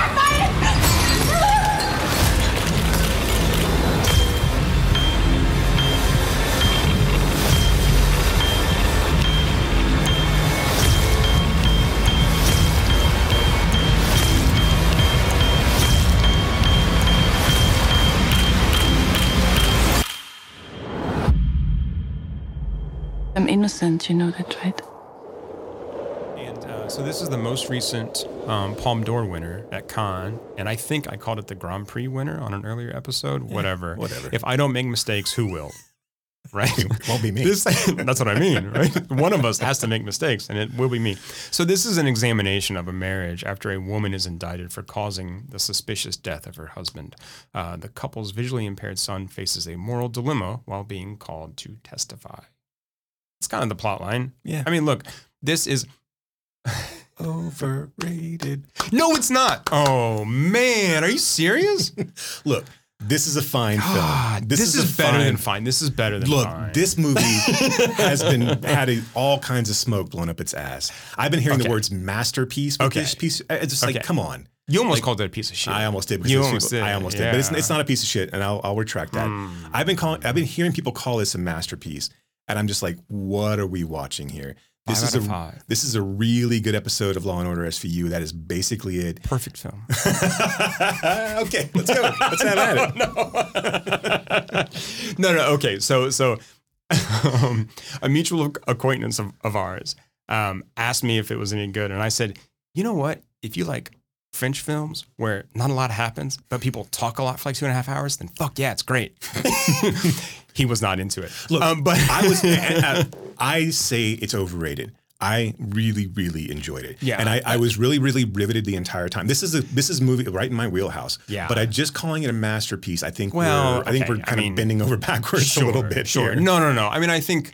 Well, look, I think to call anything a masterpiece is maybe hyperbolic anyway. Sure. But I mean, one of the things that I love, love about this film, one is how the opening piece of dialogue is just we don't see the person speaking, and it's just what do you want to know? And I, I feel like look, Right. this just sets up everything because this movie gives us no easy answers. It gives us no answers. In fact, it's always sort of changing our mind or trying to change our mind throughout the two and a half hours. Right, And right. this is what I find so sort of compelling is the sort of um, cinematic gymnastics that it goes through to get me to go, huh, do I agree with him? Do I agree with her? Wait, I kind of agree with her in this argument, but really I see his point. This back and forth and back and forth. To a certain extent, like the did she or didn't she, I I don't care. doesn't matter, It- really. It Yeah. doesn't matter, right? It's it's this kind of occasion for story to examine this other stuff, Right. right? I do I do think as much as I like their son, who um, was injured in an accident and is visually impaired, eh, mostly blind but can see somewhat. I do think that that's a pretty like thin metaphor, and what I mean by thin is that it's pretty close to breaking, right? right, right. The movie does that a couple of times. though, Yeah, too, it, do- right? it does. It does. And that's where, so I've seen this twice now. Um, and look, the second time I liked, I liked it just as much as the first time, but I started to notice, I think more of those. I'm like, oh, this, this, yeah, the, the, the visually impaired metaphor, I, I get it. I probably would have gotten it anyway. right? Right. Because so much of this is based on what we hear, right? It's not based on seeing anything. And a lot of the court testimony is, you know, a recorded argument. Well, of it's just audio, right? right? So you can't tell exactly who's throwing what, who's doing what, what else is accompanying the sort of like, you know, shouts and and conversation. And I think that that's real. I think that that's really cool and really smart that so much of this is conjecture. Yeah, the one thing that I took away from this is that I don't want to be accused of a crime in France. So, so courtrooms in France are just like a place where two guys in robes are sassy with each other. and anything I, I love the sarcasm. I just like everybody is just like, They're able to throw out What? wild theories about whatever they want to Yeah, throw out. yeah. There's like very little forensic evi- evidence. Oh, even the forensic evidence is like called into question all over the place. and I love that like everyone, but everyone is so certain of everything. Everyone is just like, well, they could only be the answer. Well, no, here's another Hmm. I see your point. I mean, it's just, Right. I love it. I love it. Yeah. Everyone is so like 100% positive until they're not. it's it, it is a I to your point the the this almost blind as uh, blind aspect of their son like you said that almost it's almost it's it is too on the nose Yeah. it, it, it and it's not really necessary to drive this story i mean again so it, it only exists as a plot device to kind of say hey dummy this is what we're trying to tell you right Yeah. yeah. I do think that the idea of a, or the, the framing device of a courtroom to kind of break down the uh, idiosyncrasies and of a, of a relationship and to have one person on trial like that is is a really really clever way to present that um, you know that story Yeah. Because that's what this is. It's a marriage drama, right? Right. yeah um and i and i think you- that that that horrific like putting yourself in her shoes and the horrificness of having all of that questioned and like your life being torn apart having to defend yourself on that kind of stage and like everything that you've ever done and and written uh, and said is being questioned uh, because and and you don't have uh, you know, you and you're trying to defend yourself from from a person that doesn't exist. That doesn't. I mean, it only has, Yeah. like, you know, that and so I, that's what I found again. That was just really really compelling, and it makes it really really interesting to watch. Um, it is all at once horrifying and and, and uh, frustrating, and and and like I said, you've bounced back and forth of Yeah. And again, it's not. It's, that's I think that I think the murder aspect of it, um, and you know, I, understand what that's that's the thing that kind of will keep you drawn in, and then obviously the the thing that kind of pops at the at the end of it all is like, oh well, shit, like that doesn't that never really matter. It was just this woman having her life torn apart because she inexplicably found herself in a in a bad situation. Yeah. that And- was not you know potentially not her doing. And I think, uh, you know, like you said, we we start to examine our own, I don't know, marriages, relationships, um, our own sort of creative lives, right? I mean, look, I don't know a writer or artist who doesn't put something of themselves or something of their own experience or reality into their work. And then to have that held up in a court, right, as evidence of guilt must be just so sort of horrifying and terrifying. I love that how many times in this film does she say, Look, what you hear is only part. Right. What you hear is only part of the story. It's only part of a, of a relationship. And she has this like kind of like beautiful line where she says, That's what a relationship is. Sometimes we fight together. Sometimes we fight alone. Sometimes we fight each other. And I was like, Oh yeah, that's that, that's really good.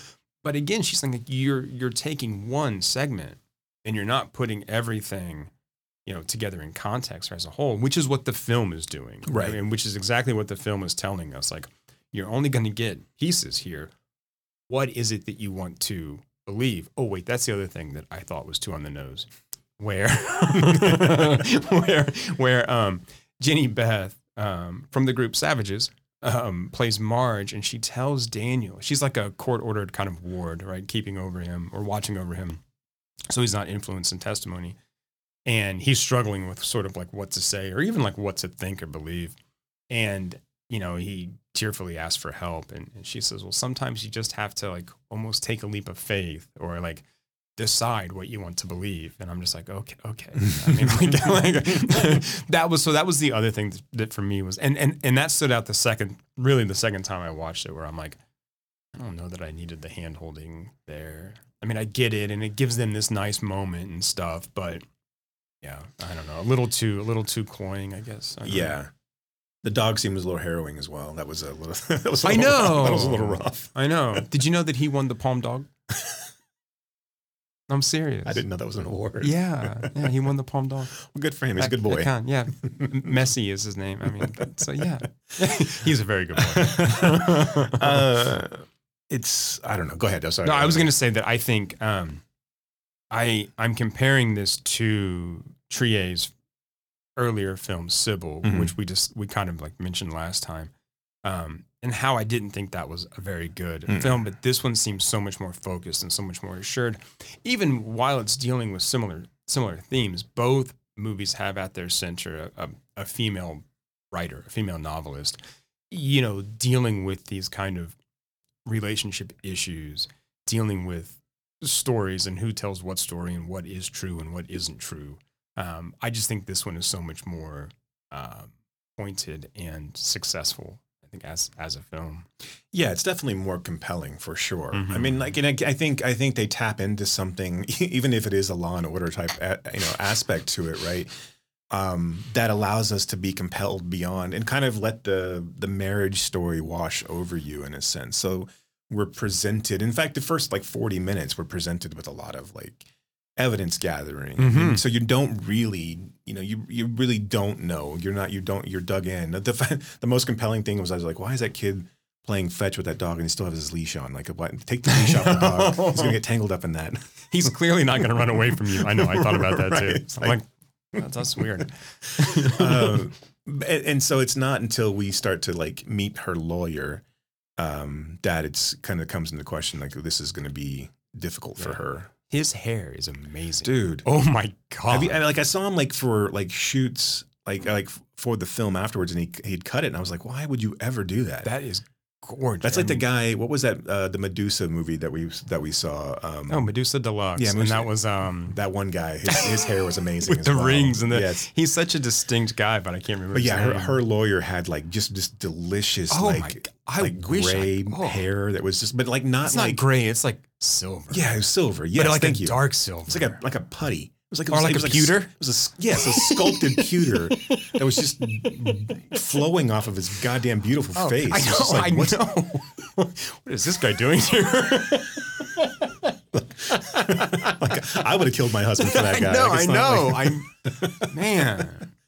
I, I do I do think like the the the the sum of the parts are better than the whole here. I I, I think that the acting is is is phenomenal from the kid and from the mom. Um, even from the from the um, you know the the the gallows players of the of the courtroom and things like that. I think everyone was really really because again it allows you to have this like villainy. I think it, Mhm. I think it plays so smartly, you know, with this like defender of the man, defender of the husband, and this like kind of like fuck you, you twisting everything that she did kind of aspect of it, like pulling up her uh, pulling up her books and like pulling out passages out of context to like show how she possibly could have murdered this, you know. Um, and then it then that same character playing nice with the kid when the kid's like, well, I assume that this is the reason why X, Y, and Z happened. So, Mhm. well, wait a minute. Why didn't you just assume? Isn't this as equally? As, I'm not saying that it happened, but isn't this as equally as plausible? And like the kid's like, well, no, because I, I just can't I can't rationalize this path versus this path Right, in my head. right. And of course, I mean, like uh, that's obviously what all of us do in all of these scenarios. And again, there's, you know, it, what the movie does really well is again never really let you in on because it had it decide giving you a definitive X Y, you know, a definitive answer. Then it gives you a definitive side to take, and the other side is obviously automatically wrong, right? Right. um, and like all of these little stories that have been told and all these little anecdotes and, and these pieces that we piece together to to you know frame the puzzle of like what I mean I the, the, you know when the kids like had an innocuous conversation with his dad about the dog going away when it was done taking care of him and that it would be hard but he'd have to deal with it. And then him like equating that to his dad potentially committing suicide. Um yeah i mean all that all that stuff is just i mean I, that again it's aside from the, the the where the movie gets a little too cutesy for its own good i think this is a really solid film. Yeah. and i don't feel like this really wears its two hours and two and a half hours on its sleeve that much. I mean yes it is long but i don't feel like it was indulgent really Mm-mm. Well, it's pretty simple too. Yeah. I mean, yeah there's nothing really fancy. I mean, sometimes we we kind of like dip into a like a handy cam, or, and I mean like a like a camcorder shot. But other than that, it's um, pretty. I it, mean, it takes a minute to get to the point, right? We we Sure. we meet we meet the the you know the oh, interviewer. but see, I, li- I like that too. no, no, no. Yeah, I I did, yeah. but I mean, like, so by so we meet the interviewer, we see the dog being walked, we see the dad dead, and then we start getting directly into the forensics of it all and trying right, to like right. rationalize it. That takes a minute. I think if you're if you're you know making an argument, you probably could have cut down on some of the forensics because we don't like the whole sequence of kind of putting doubt into the kid where he's like, "Well, I thought I was in, I thought I was outside listening to them, but the music was so loud that um that I, I must have been inside." And Mm-hmm. it, I, I think we spend a little bit too much on that, like like that CSI version of it Yeah, because again, yeah. it doesn't really come into play. Really, I mean, we you can question the kid's uh, memory of something six months before, or or even a few days before, um, without having to worry about whether his dad put tape on the walls. And like, Mhm, it's mhm. again, that's that Cassavetes thing of like. I'm going to explain all of this so you don't ever have to guess. Like we don't need all that. We don't need- yeah, We don't. yeah. Look, the kid for the kid was confused about where he was. It's fine. This is where like Cassavetes trusts us. right, right. Cassavetes was still filmed for two and a half hours, but he would not ever give us that level of detail. right, right. Hang on, because I want to come back to that. Um, this is something. I mean, so so talking about the kind of like, you know, defending of the man. They, they also play with this trope, and I think smartly of like the foreign woman, right, Mhm. or almost like the barbarian, right, the outsider, the alien, right. The the the barrier in language, the barrier in customs, right, and and I like how that how she just seems even more foreign, even more kind of alien because of that as well. I mean, that's you kind of know though that that there's no way she's going to be convicted in this film, you know, because she's bisexual and, and and because she's you know an outsider. So you're like, there's no way that they're going to. But I mean, again, like that's not that's Right. not really the point. And she's and she's the only caretaker for this tow-headed kid who's like completely sympathetic too. Like this, I know, yeah, I know, I know, I know. This is wide-eyed, like just you know, piano. He's uh, he's like yeah, this piano savant that that exists in this this poor little cold barren land with his only his dog who, to, to take care of him. yeah, it's not that there's you're not gonna she's not gonna go to jail, right? No, Yeah. no, I know, I know. Um, and I and I do like how they end the film where they still don't give us any inclination of did she or didn't she because she goes and she goes and climbs into the bed in his office, right, Right. with the dog. I mean, and that I think you know it's just a way to leave us again neutral without that kind of ending, just letting it. Okay, I don't Right. know. Here you go. So the the I the horror that the character must have felt. I mean, this is obviously the story, but like when his psychoanalyst comes into Oh my God, play. like there's no fucking way they'd ever allow that to be a thing. I know, I know, right? Like someone's like, oh yeah, I, he just spent an hour, uh, you know, every week bitching about his wife. So I'm gonna come in here and tell you what what all those bad I know, things were. and, and she even says like, if I was seeing a thera- therapist, I could bring them in here and have them say all these terrible things about someone else too. I love that. She's just like, uh, uh-uh, uh, i am sorry. I need to, I need to speak to this. But like Okay. the the witness, like I said, I- I know I know this is missing the point, but like the chaos of a French court where there's like several different you know judges or bear, I don't even know what, and then the the the witnesses stand up. Uh, and then the, the the defendants in the background and can stand up occasionally. It's just so like it's all so over all over the place. Everyone's talking at once. It's just like, how does anybody ever get convicted of anything? Like or not or or, of right? How does or anybody ever go acquitted. free? Yeah. yeah. um, yeah. I mean, it's like have you seen, um, you know, Small Axe where they Mhm. are in the in the courtroom there. You're like, God, this is terrible. This this is like harrowing and um, ugh, yeah, awful, awful. Um, all right, I don't know. Anything else you want to say about? I I, I really like this film. I, I I think I liked it a smidge better than you did. Um, I, I, I really like it. I don't know, it- you know, I don't know if I'm going to go back to it too terribly often. I don't know if Yeah. it's one of those things where I, I try to think about whether is this going to stick with me for a really long period of time, and I don't necessarily think that it will, Mm. but I do think it's a, I think it's a good Yeah. movie. I, again, I think it, may be just from my perspective, we are in a bad year for film. So when people start throwing around things like like this seems an odd Palme d'Or winner to me. Like, really. yeah, this seems like a Sundance Audience Award winner at best, but I don't see this as being like like what else was showing at Cannes this year that that that that wins the I top prize. It, it seems a little Um, Priscilla. No, Priscilla was at Venice, right? Mm-hmm. Well, I'm just thinking because last year, I had have to see that. Triangle of Sadness won Yeah. the Palme d'Or. I mean, and I don't see this as being too far away from that. I think, I, I mean, I see this as a more serious movie. Yeah, but I think than Triangle, of Sadness, is trying to. I think Triangle of Sadness to me, I, I don't know that that that is a more memorable film. Like that's a, Huh, that's a film okay. that like I, yeah I'm gonna remember, especially like the sequences of you know the the vomitorium and the, Sure. and the I don't know that that movie. Yeah, that's a better movie to me than Anatomy. Of Really? Okay. I, I, I, Okay, I, I don't okay. I don't dislike this movie, but I'm no, I mean gonna- your your opinions are like- yours, and you're entitled to be wrong. it is it is fine. We've established the only person that's wrong on this podcast is you. That's your job. no, and I make mistakes. Yeah, right, right, right, right. That's what I meant. So Makes mistakes. So there you go. Um, no, I see. I this this this has stuck with me quite a bit. Um, I was I was kind of worried about seeing it seeing it a second time because sometimes things don't hold up. But I thought it, you know, except for those couple things I mentioned, um, I enjoyed it just as much as I did the first time. And look, the the idea of of of language, the idea of what do we hear, what do we want to know, what don't we want to know, um, how do we interpret these things that go on?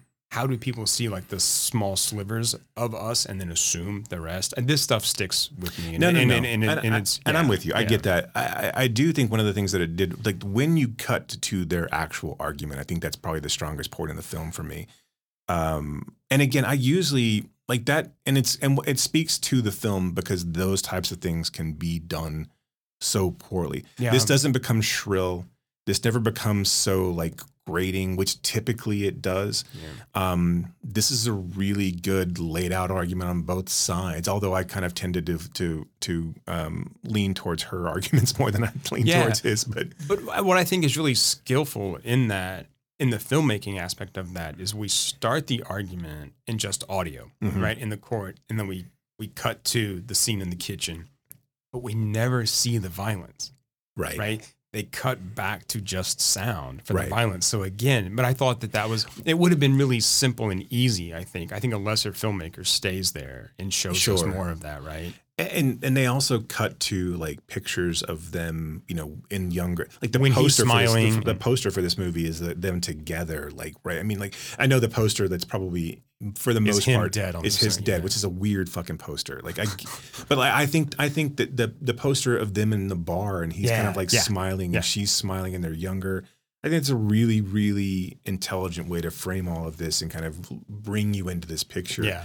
the fact that he's this is not a Fargo s type movie where there's like the, where you've got the starkness of the death on the poster and again granted the poster in Fargo's a uh you know is a knit you know a quilt but um but yeah I think that's a mistake I think that's a mistake how to how to advertise this and Yeah. I will say this too about this movie like I think this is another one of those movies that no one knows how to market this shit No, like this no. is this is being marketed as a riveting Gone Girl esque type thriller, and it's Like, not. and it's not. It's not. A, it's not even a riveting courtroom drama.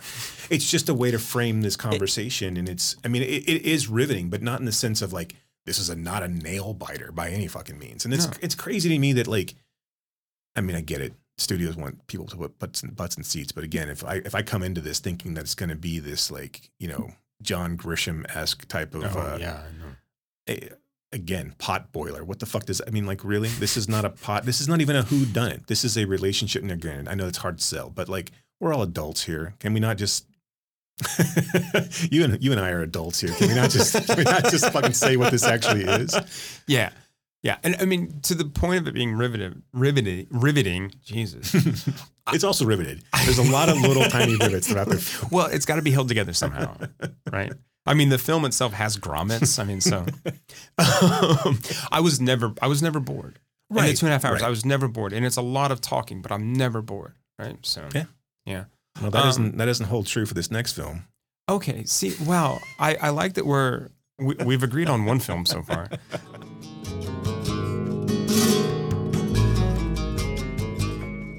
Okay, so so let's start here with this next film. This is Dry Ground Bur- Burning.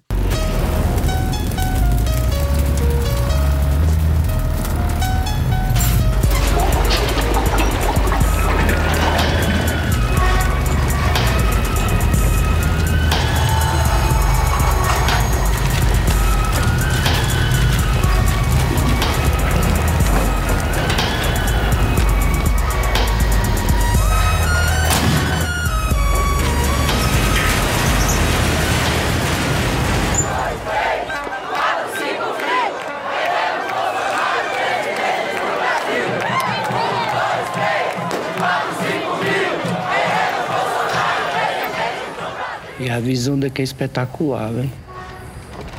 Que quebrada essas aí atrás? Pra ali, ó, é Santo Antônio. Pra lá, Samambaia. Pra ali, Águas Lindas.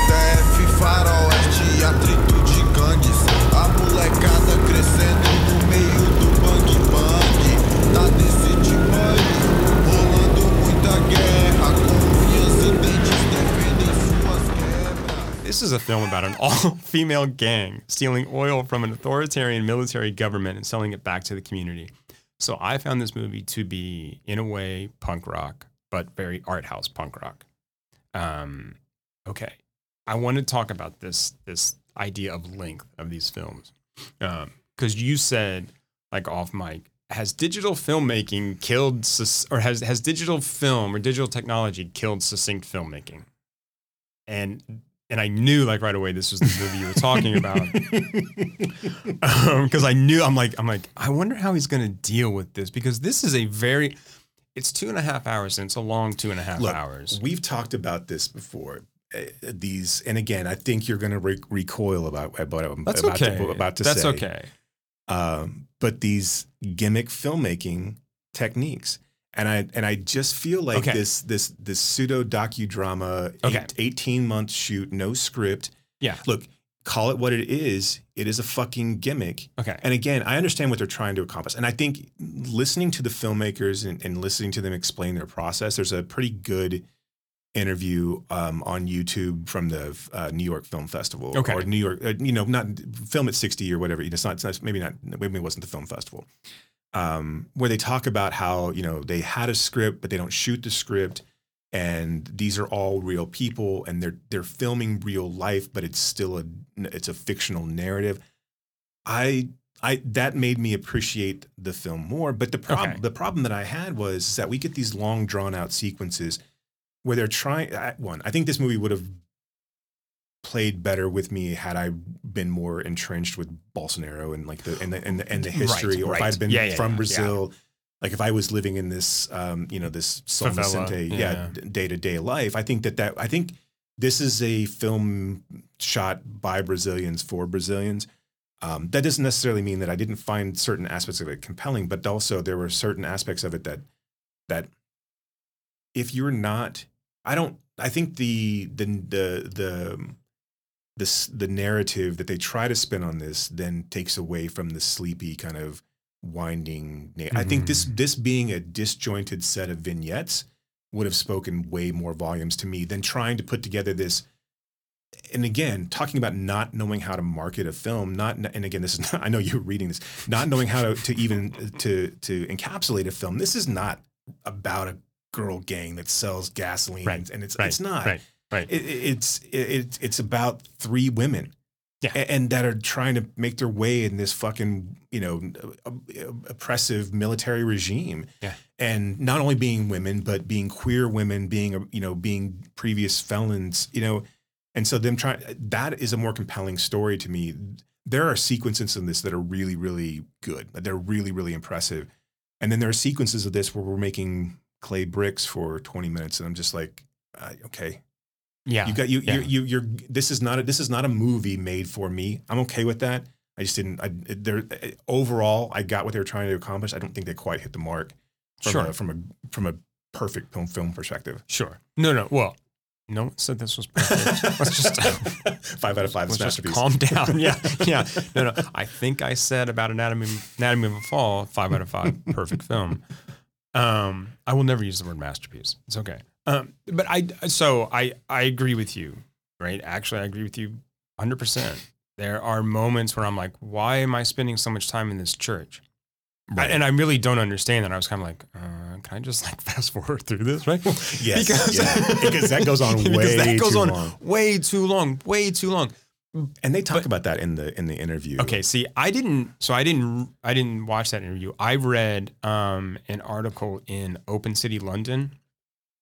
Um, that was really that was really interesting as well. So, um, where they talk about the the process, the filmmaking process, because I wanted to bring this up, and so I'm glad that you like, like, like like found that. So they call this. They use a couple different terms. One, so their idea is like this collision of two ideas of ethnography. so this ethnography of fiction where it's this like political fable, right? That's that's a story going on in this situation, setting time, but then they construct these characters who are non-actors. The non-actors then sort of help build these characters, right? Right. They all kind of come together. They sort of like leave behind their own memories, but sort of still use that together. And then they do this kind of what they call what an ethnogra- an, an ethnography of sensory appropriation, um, where they will build sets right within the community. Why are you laughing at me? Just because of the horse shit of that terminology. like if anybody wasn't a cinephile that was listening, like what the fuck? this is true. Yeah. like, and they're like, why is that guy so excited about saying ethnography of sensory appropriation? But okay, okay. So where they they they use these like non-actors who construct these characters and they go like, okay, this character would be here. They'd be on this plot of land. This is where they would build the oil rig, right? That Shatara builds and you know siphons oil from the government like through these pipes, right? This is where they would do this. This is where they would do this in these real locations. You know, yeah, I mean the idea is that they want to sort of have these things smashed together so that the lines between documentary and fiction are kind of blurred and they kind of blade Well- together and like this hybrid sort of thing comes out. I mean, They made a point of saying that this couldn't be documentary because the the documentary would have shown that they already lost. Right. That they're already in this environment. There is no rebellion really. It's a matter of like Right. Although they did say that they actually created that party and like had and and they actually were kind of on the ballot. Like it, Yeah, it's, right, right. They had to, they they registered the the um, prison people's party or Yeah. people prison party. Which one was it? uh, I think it's a People's Prison Party. yeah, yeah. Um, That- who just wants to fuck shit up, right? It just wants to. they want to dance a bit. The Look, prison, I- the prison people party. Right. I, I think you know I'm, I would have voted for them. I think all I think all their ideas were solid. Well, no, I mean, but but they they are. I mean, I can't tell if you were joking or not. No, no, no, But I was- okay, I was- okay. I'm- because I mean, I this is this is part of the film that I really like, and that that that subplot, Andrea's subplot of her running for office, of saying, "Look, I'm from here, right? I will work for you guys. I've been in jail with all you guys, right? We, you know, I'm working for, I'm representing the people like you, criminals, prostitutes, drug dealers, right? The discarded, the left behind, all of that. Um, I really like that, and I would have liked to see like what comes up. I mean, I Right. love the bus stop or the bus top sort of like political rap that they're doing. I mean, this is really it's really cool, and it and it feels real, um, in a way that I'm sure they want us to to- Sure. to, think. Um, yeah, I spent the first like 45 minutes of this movie trying to figure out, just kind of get my bearings. And like I kept thinking yeah. that this is bouncing back and forth in time. I couldn't figure out, like, I felt like, eh, okay, maybe did they, did, did Charita end up getting arrested and then come back? I thought, because it, like, it's set in 2013. Um, and then, but they kept talking about 20, I don't know, like, it, it kept talking about 2019. So I thought, I read, maybe I just read that it was 2013 and I was mistaken or that she had started that she'd gotten the plot for in 20 I don't know. I wa- I was I was conflating I was conflating those time conflating. I was conflating those timelines. I was uh and like trying to I was getting confused. And but but yeah, I think that's I, I was obviously missing the point too. I I think again, I think these stories are compelling on on their own. I just don't think that they had enough. Like and again, they filmed for 18 months. I don't think they had enough. I think I think this idea of not having a script and letting um you know and kind of filming as it exists is fine, but I think you needed a, a point A to point B for each of these characters, and you could have let your you know your non actors help drive that, but it was it, it was too confusing to kind of bounce back between the three and not really see them intertwined just a ton. Um, and I don't know. I, I keep going back to films that are that are kind of like this that have more of a narrative thread that are just a little bit more compelling. Like I said, I don't think that this movie ultimately is. If I grew up in the favela, I think yeah, this probably would have spoken to sure, me. sure. Um, but I just, but I don't know. Like, like you said, the the long sequence in the evangelical church, which was put there because they had already talked about how like Brazilian films kind of looked down on those people, but this was the real life of these women that they would go Yeah, and yeah. they would that there was an evangelical evangelical church on every corner. They would all go and you know and do that, confess their sins, you know, do whatever they needed to do there, and then go back out and be cursing and committing crimes and trafficking drugs and that that type of thing, and trying to make a you know, trying to to come to grips with all of that. Like Harvey Keitel in Mean Streets. right. Or in Bad Lieutenant. Um, I just wanted to make another Scorsese. right, right. Uh, Barnes and Noble sales on is going on right now, so you can pick up Mean Streets on 4K for twenty five dollars. Uh, I didn't Look, we, get, we get no residuals look, for this. I was going to say Barnes and Noble nor Criterion are sponsoring us but if they'd like to, I mean, because we are not that's ha- capitalists. and that'll help us get Clifton Collins on the podcast. That's true. That's true. Yeah, they might give us twenty five bucks. we just need Apple to front up a, few, a couple hundred dollars to get Clifton out here because he's gonna. Because I just, I really, Apple would not. They, they would not host. Our, they don't. They don't want our podcast. We we cuss too much. is that true? We're I- not. I- we're not. I don't know. I don't know. I mean, we're not family friendly enough. I, I don't know how these things work. I mean, maybe Spotify will call him bias. That'd be, yeah, I'm well, yeah. joking. I'm We'll be on the under the Joe Rogan umbrella. Will we that way we can uh, hawk uh, uh, swamp water and and you know fake medicine and you know and yeah Yep. mind mind increasers. Yeah. Does that make your mind bigger? like his muscles? Right, right. I mean, like The Barry Bonds uh, head increaser. That's that was the cream. I, I, I, I, I, like I said, the, the moments where this film gets quiet and this film is about Leia and not Leia, but uh, Leah or um, it doesn't yeah. matter. at this yeah. Well, Um, Leia, Chitara, Andrea. Right. right. Those three. when it's when it's focusing on their kind of desires, even it's when it's like uh when Leia is talking about the you know the, the women that she slept with, and Mhm, the brothels mhm, that she mhm. wants to put together, and how she's going to try. And like those are fun moments. And I think, like I said, it had this been more of a kind of you know, and again, I argue against meandering films, but if it had this been more of like an intertwinement of these three women and really focused on I know that we focused on all of them, but again, there's these quiet moments that just kind of take you out of um the film. This film should feel kind of like a Sean Baker shot on camera Sure, kind of like sure. and I don't really feel like we get that that I, I just wanted more of a narrative thread, but I also wanted more maybe even just more riffing dialogue with these characters rather than and and and also if we're gonna I don't know, like I said, going two and a half hours on this one, there's easily, you know, 30 to Oh, sure, minutes that could have been sure. cut out. And I think if that had happened, it's it's again, it's one of those things where we filmed for 18 months. So this movie's got to be something, right? But you filming this, you know, 10 minute long sequence of how do bricks get made in Brazil? I'm gonna lose a little interest, and like, and that's early on know, too, know, right? And like, it's okay. It's It kind of asks. it asks a lot of the viewer. Right.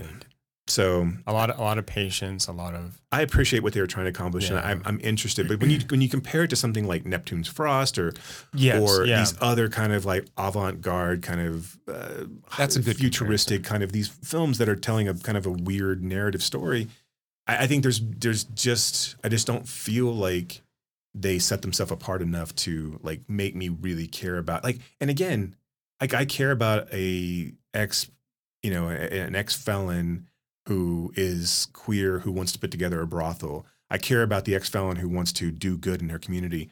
The weird dystopian, you know, thievery of oil from a plot that she bought, and then just she built her own oil rig and is also um, making Refining ga- refining gasoline. gasoline. That makes me think, how the fuck is she doing all of that on her own?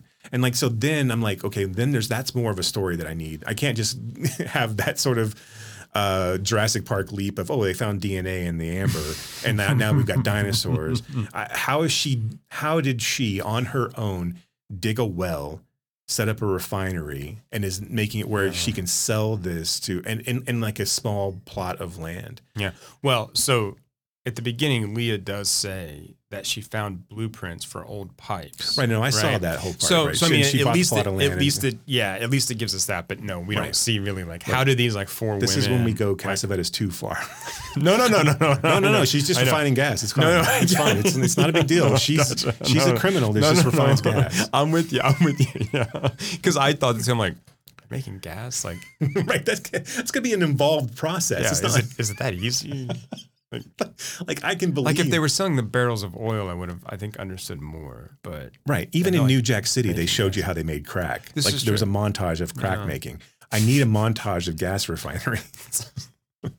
yeah, I, I, I have no idea. I don't- oh, Obviously, I don't have any idea. But I that, would say this: your mileage may vary on this film. I would I would encourage people to go and watch it for Yeah, sure. yeah. It is an interesting artifact, if nothing else. I don't like I said, and I don't, I don't think it missed the mark by much. But for me, Mhm. I'm not going to go back to this. No, no, no, no. And, and, and neither am I. And I do think too that that that what you said earlier about this being kind of a niche film is is true. I mean, so like this film addresses so much stuff that uh, we Right, don't know. Like, we don't know, right? Uh, So I mean, it it it really sort of puts the context of the history of Brasilia, um, you know, in there. So you know, Brasilia in the fifties, they were like removing the capital, right? I mean. you know what the what the what the characters of I still know what you did last summer um, don't understand.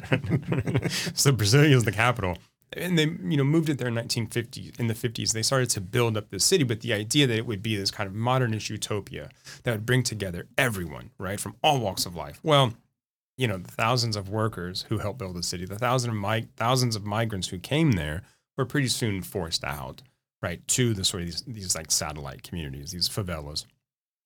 And, you know, the the government there was like, we'll keep the invaders out, keep the invaders at bay. So we get that sense in the film. But again, how many of us, you know, in North America understand how these favelas were created? Right. And aren't just like, well, they're just slums. That's where poor people live, right? I mean, without that kind of context. Um, something else that I found really interesting was when they, you know, commandeer the military vehicle and set it on fire and strip it for parts. This is apparently I don't know if you if you saw this or not, but this this vehicle is called a Gurgel. G U R G E L. I don't know how else would you say that. Yeah. right? Um, which is a Brazilian made vehicle and a symbol of national pride. Right. And so again, more context, it's pretty easy to see as a metaphor already. Right. But the filmmakers, the filmmakers said this in this interview. Any right wing military man who sees that scene in the film is going to have a heart attack. For them, it is sacrilege that we would burn something so rare. We had so much fun tearing it apart, selling its pieces to chop shops, and burning the carcass. so I really, I really like that. I mean, and that again, I mean, yeah, the, the metaphor is there, but not to the extent that it that it would be if we knew that. Right, right, And, that, so, and, that, and that sequence of that, and, and that's that perfect sequence too to point out, you know, to kind of as an example is when we're with we're, we're inside the military vehicle and they're doing the almost Nazi salute of, for Brazil. Yeah. and like it's it's a it's a kind of it's a weird like it's the one time we're taking away from the women, and it's a weird focus on these men that we don't like. You are you you're made to assume that they're the ones who attack Leia and, and uh, Charita at you know in there when they're kind of holed up with their gasoline, right. right. Um, or an attack maybe the wrong terminology. They're trying to find to them, and but ultimately we never see them again. Mm-hmm. So that that sequence really only serves to someone who already understands the Right, context of right, that of that right. of that scene. Yeah, yeah. Anyway, like I, I, I tend to agree with you here that it, it, it's, it's an interesting watch. I'm not going to watch it again. I think I took away what I needed to take away. Yeah, and and I- and I wouldn't I wouldn't shy away from um, other films of theirs, but I do think that this type of stylistic way of making film has a a limited shelf life, Mhm. uh, and I don't think that like this doesn't seem like this is something that people are lining up to give you money for to make these type. Like I like the idea of getting non actors, and especially you know with Leia's story and her being in pri- like the the one thing that they Yeah, talked about right. when, in her story was that um they, these other characters that they were letting them make these stories they were always talking about her Because she was like this legend in, Right. in, in jail. yeah and they were like well now we have to find someone an actress who can portray that and then she finally got out of Got it, prison yeah. and like and and was able to come on set and film And then got Um, arrested again. right right yeah which you would imagine probably happens a lot Yeah, Um, but did you see that they, um, the filmmakers were character witnesses for her? Oh, and I so did not they, see that, so she was able to kind of get day passes to finish, Yeah. to finish filming. And I think that's the Yeah. real like winning aspect of this film is that it does shine a light on these Right. these particular stories, even if they are fictionalized. And I do think that like Although they feel only slightly fictionalized. right, I think the really the, the the one that's really fictionalized because they talked about um, Charita being like that was the character they had in mind, and there was this idea of a woman who worked at a gas station who smoked a lot Yeah. and that yeah. she would almost always almost be on fire. Right, And that was right. the story kind of that Right. they and, and so like they found Charita and she's like, Well, yeah, I mean, I'm around gas a lot and I smoke a lot, so I'm your character. but the other yeah. two, um, you know, this this queer woman who's kind of found her like place in this society and really wants nothing more than just to kind of like continue down the path of crime. Mhm. Um, you know, whether it's, you know, through prostitution, um, or what have you.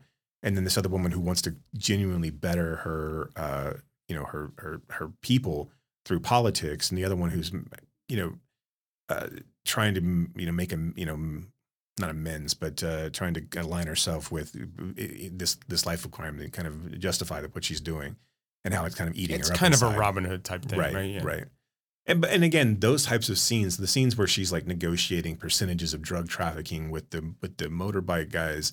eh, I feel like that's a different movie. Like I said, that's when I texted you and I was like, "Does she end up in Bartertown at the end of this?" it feels like, like it feels like that's trying to tell a, a more linear story, Yeah. uh, and a more futuristic one. Like, and I this is this is what threw me at the beginning too is when they're looking at their watch. I know. that looked like an alien type I know. predator type. watch. So I was like, is this in the future? Like, because like the only thing that I had when I first clicked this on was okay, it's a it's a girl gang and they're Yeah. selling gas. I'm like, okay, well, I'm in. This is a right. It's a Yeah. Turbo Kid type of thing. I'm like, I got you. I'm, I'm with Tank you. Girl. Right. Yeah. Here we go. um, and it wasn't that at all. No.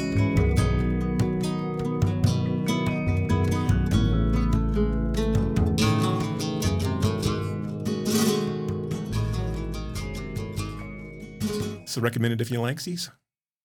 Sure. Did you do some? Or did, Um, yeah, I don't know I'm. I don't know why, I don't know I'm getting all cutesy with my I terms. know. I know. Yeah. Um, I did. I did. I did them this time too, since so I, f- I kind of forgot about them the last couple times. So Yeah. Uh, well, I I kind of assumed that you're going to forget about them this time. um. So so I sort of like quickly before I came over here like did some like just in case. That's why I was like, yeah. Um. Okay. So here, let me go first. Sure, I sure, will. sure. So for Killers of the Flower Moon, instead of watching Killers of the Flower Moon, why not watch the movie Prey? Yeah. Speaking of Predator, right? This is the latest installment of that, but our sort of main character in the Schwarzenegger role is a young indigenous um, character, right? Played by an indigenous young woman. This film was not directed by an indigenous director, but it was produced um, by indigenous uh, producers and and stars indigenous actors. So, and I think that the metaphor there is, uh, I mean, it centers on the indigenous community, right? Yeah, and the metaphor agreed. there, I think, stands out. So, Yeah, I, I, I think, I think Prey is. I mean, I think it's one of those. I think it's just like this. Like they really hit upon something, and and really, I think more, um, more franchises should be willing to kind of make that kind of leap. Uh, to a different environment and putting your big bad in a you know it- Mhm. not necessarily in an indigenous situation but but definitely uh you know definitely doing that type of um showing actual colonialism. well, that and, and, and like taking chances with with you know rather than like going back to the well with uh you know Saw Ten or The Exorcist Right, Believer type right, of thing, doing right. something with doing something that's a You little mean bit actually doing something new? right. Yeah. Um, mine is Blood Quantum. I don't know Okay, if you've seen it. okay. So yeah, Yeah. it's another indigenous film. Yeah. Um. Uh. Yeah. So it's. I'll actually be showing it on a virtual screening and uh, coming up this month. So Oh wow. Yeah. Oh, excellent. Yeah. Okay. Um. Okay. Anatomy for of a Fall? Anatomy of a Fall. France, starring Léa Seydoux and Okay, uh, directed by that. Bruno Dumont. It's good. It's it's good. It is melodramatic. Léa Seydoux plays this. Um, what would you call her? Sort of like celebrity news anchor, right? Like um. Oh man, who, who Connie was- Chung. yeah, I don't know. I mean, did Connie Chung ever have her own sort of like primetime show? Who had their what what what female news Like Barbara Walters or Okay, yeah, that's probably a better like um analog. Yeah, so this but she's young, she's beautiful. I mean, she's a huge celebrity. Um she's at the center of and kind of has this like crisis of like faith or whatever, but it is this sort of dreamy soap opera kind of thing, but she's fantastic. So, yeah. yeah. Innocent French. that always helps. But and, and her Um, character's name is France, not just you know. so it's just about France. it's just yeah, the entire Um, country. Mine is Michael Haneke's Caché. Okay. Um, you know, about a couple who's uh, it's kind of the the couple drama. But they they start getting uh, videotapes sent to them where they're being watched, and they're trying to pick that apart. And Haneke's obviously, uh, um, and this is probably one of his easier films to kind I was of like say. digest, really. Yeah. Yeah. Uh, but a lot of fun, and and really kind of like I said, kind of an anti Haneke Haneke film, and but still with that tension. And um, you know, as far as pot boilers go, that one actually is a little bit more of a pot boiler Yeah. than Anatomy of a Fall. Yeah, no, it is. That's the one where like the guy slits his own throat, Yeah. right? Yeah, okay. Yeah, yeah. I was trying to remember. Oh man, yeah. um, no, that's a good one. Okay, so for um, dry ground burning, I picked how to blow up a pipeline. Yeah, that's a good one. That's a good analogy for this uh, w- movie, and and also another one that kind of like does do what we want this film to do, um, which is kind of move us along a little bit more than than than this movie did. Uh, mine is City of God, which Yeah, is probably okay, an easy sure, one, but yeah, sure, but, I sure, mean, like, sure. but just kind of the definitive Brazilian, Yes. like just badass, film, right? yeah. Yeah. Yeah. so goddamn good. Like it's so Not uh, Fast and Furious, Fast- um, Fast Five. yeah, not Fast Five. I did, you know, I did mention to you off mic This too. is that- Brazil. that, it, that it would have been fun to have Dom or and Letty or you know uh, Just anybody. or even Han. Yeah, any one of them at a, at a roadside cafe, like eating fried like, shrimp Like, hey, as they drove by. Uh, but someone yeah. says family. yeah, out of all, they never mentioned family at, at one time. So yeah, I so- thought that all Brazil films had to do that by default. I mean, they've got like touchdown Jesus up there. That was probably not the right way. Look, we had to sit. Through, we had to sit through a twenty-minute uh, evangelical like uh, sequence. It, that, that- all of that, yeah, it all it, it all so felt so like cinema verite. Like you never Yeah, really knew where yeah, any of those characters were going to go. Uh, when that one dude started singing, I was just like, "Ooh, I, yeah." I, I did think about. it. It's like, can I fast forward through this? Because Like, uh, do I don't need to- think don't we're getting to a point I here. know. I'm pretty sure I know what they're doing here, right? We're just gonna like watch this for a while, then we're gonna go to something else. Right. Okay, okay.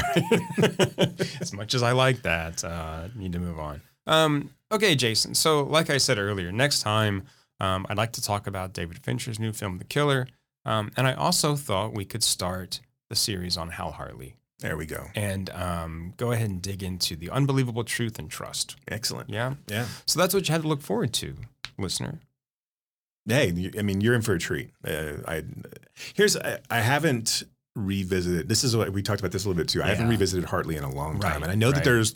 I am not an unabashed Hartley apologist. There are Hartley films that I I remember when I watched them the first time. I I, I absolutely hated. Yeah. but there are some that were some of my top films of all time type of thing. So I'm interested. I remember both of those uh, were kind of at the at the I guess the precipice of like the 90s Uh, Yep. indie Yes. movement. Yes. And so they were kind of darlings, but they weren't really riding that wave of independent film that kind of came a few years later. And I think Hartley kind of always felt in that range of like never quite getting to a Baumbach or you know or an Anderson yeah. or like any of these kind of like movie people who started out with small films that really kind of just rose. And again, I don't want to. I, I don't know what Hartley's intention ever was of making films, always- but like he- even like a Wilt, Wilt Still, uh, Wilt Stillman. Stillman, yeah, or Wilt Stillman or Wet Stamen, either one of any three of those guys. um, but even like some of those, like uh, you know, kind of championed um, auteurs of the small film. I don't know if Hartley is uh, kind of talked about in that same breath, and this is kind of part and parcel with what we do here anyway. So he seems perfect Yeah. for that kind of for doing a retrospective of his work. Yeah, So, he he he's always felt kind of like the outsider's outsider to Right. me, right? I mean, the guy who probably could have been bigger, but it always felt like he didn't want to, right, right? That he was like, you know what, Fay Grim's about as big as we're gonna go here, right? I'm good with that, and everyone's like, "Fuck is Fay Grim?" So, Right. oh, Is that we a- will, is that we a will- movie? We will tell you. we will tell you. yeah. Uh, So the killer, uh, The killer, the unbelievable truth, unbelievable truth. Yeah. and trust, right? Those will be the the the opening. I like how I forgot them like literally like five seconds after you said that, uh, which is, which is funny because we'll I'll actually I'll text you in a couple of days like what the fuck are we watching again? yeah. So just to make sure. Make sure I watch the right ones. Look, I don't. I, I, I look in the mirror and I don't. I mean, I, I know I'm getting older, but like it's but it, it comes No, in such a sm- is- like a like a like it's, it comes so gradually that I that picking up on these things is is disheartening and um, but you know we per, we per, we I I have no idea how old I am. I no idea, right? I I do not know how I'm supposed to act. Um, I I know people my age who act like actual adults, like old people. I'm like, what the fuck happened to you? Like, what what? Right? Right. I mean, look, I haven't. I, I even stopped like drinking and doing drugs. and I'm still more fun than these motherfuckers. Right? I mean, so, but my point is, Jason, you're not old. yeah well okay You just have a shitty memory. I just have a bad memory, which is weird because I have a mem- I have like I don't know I feel like kind of like uh, Sammy Jankis in Memento a lot of times, but like I can remember um, where I saw fucking Terminator Two uh, and who I saw it with. Uh, but I yeah, but that, when you said that, I could. I'm still gonna watch The Inconvenient Truth uh, first. This is not Hal Hartley. What the fuck? Why am I watching this piece of shit? I just remember the things I don't want to remember. But that's true too. Yeah, Mm. yeah, I always remember those. Yeah, yeah, and yeah. That one time. What's it like to feel like you're a good person? Like, Oh, I have like? no, I have no idea. I have no idea because I will stay up, right? I, I will be kept awake by this one thing I said when I was ten years old to this girl in fifth grade. I'm like, oh my god, I should, I should find them and apologize. Like if I had Jesus. if I had three wishes, like if a genie were to pop up into this podcast booth right now and say, "Yeah, that would be that would be my first one." Just let me think that I'm a good person. That's all I need. Not make me a good person. No, Let me believe I'm I don't a even know person. what a good person is. no, just, no one does. I just want to. Have you seen this that, fucking world? I just want to believe that I'm a good one. I just, I just want to be able to lie to myself. That's what I want. Right? That's if that were my superpower. Right. Yes. yes. Delusion. Give me delusion over anything else. Oh man. Okay. Well, that's a good place to leave it. Any anything else you need to add at this point? Is there a three-story uh, French chalet that I can throw myself out of? in Grenoble, my friend, in Grenoble. Um, okay, all right. Until next yeah, just keep time. fucking screaming, guys. Keep fucking screaming.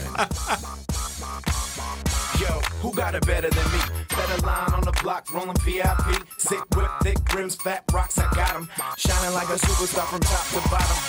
You need a sugar daddy, I'm the Mac. And if you need a dollar, holla, cause I got a whole stack. What? Rolling VIP. What? Rolling VIP. What? Rolling VIP. You have been listening to Why Does the Wilhelm Scream with your hosts, Brock and Jason. If you liked today's episode, do us a favor and rate, review, and subscribe in whatever application you use to consume podcasts these days. You can reach us by visiting whydoesthewilhelmscream.com. If you are in the DFW area, we would love to see you at a Fort Worth Film Club event. You can learn more about those and find a full schedule at fortworthfilmclub.com. And you can learn about my foundation and how we are trying to foster the next generation of film lovers at reelhousefoundation.org. That's R E E L housefoundation.org. Till next time,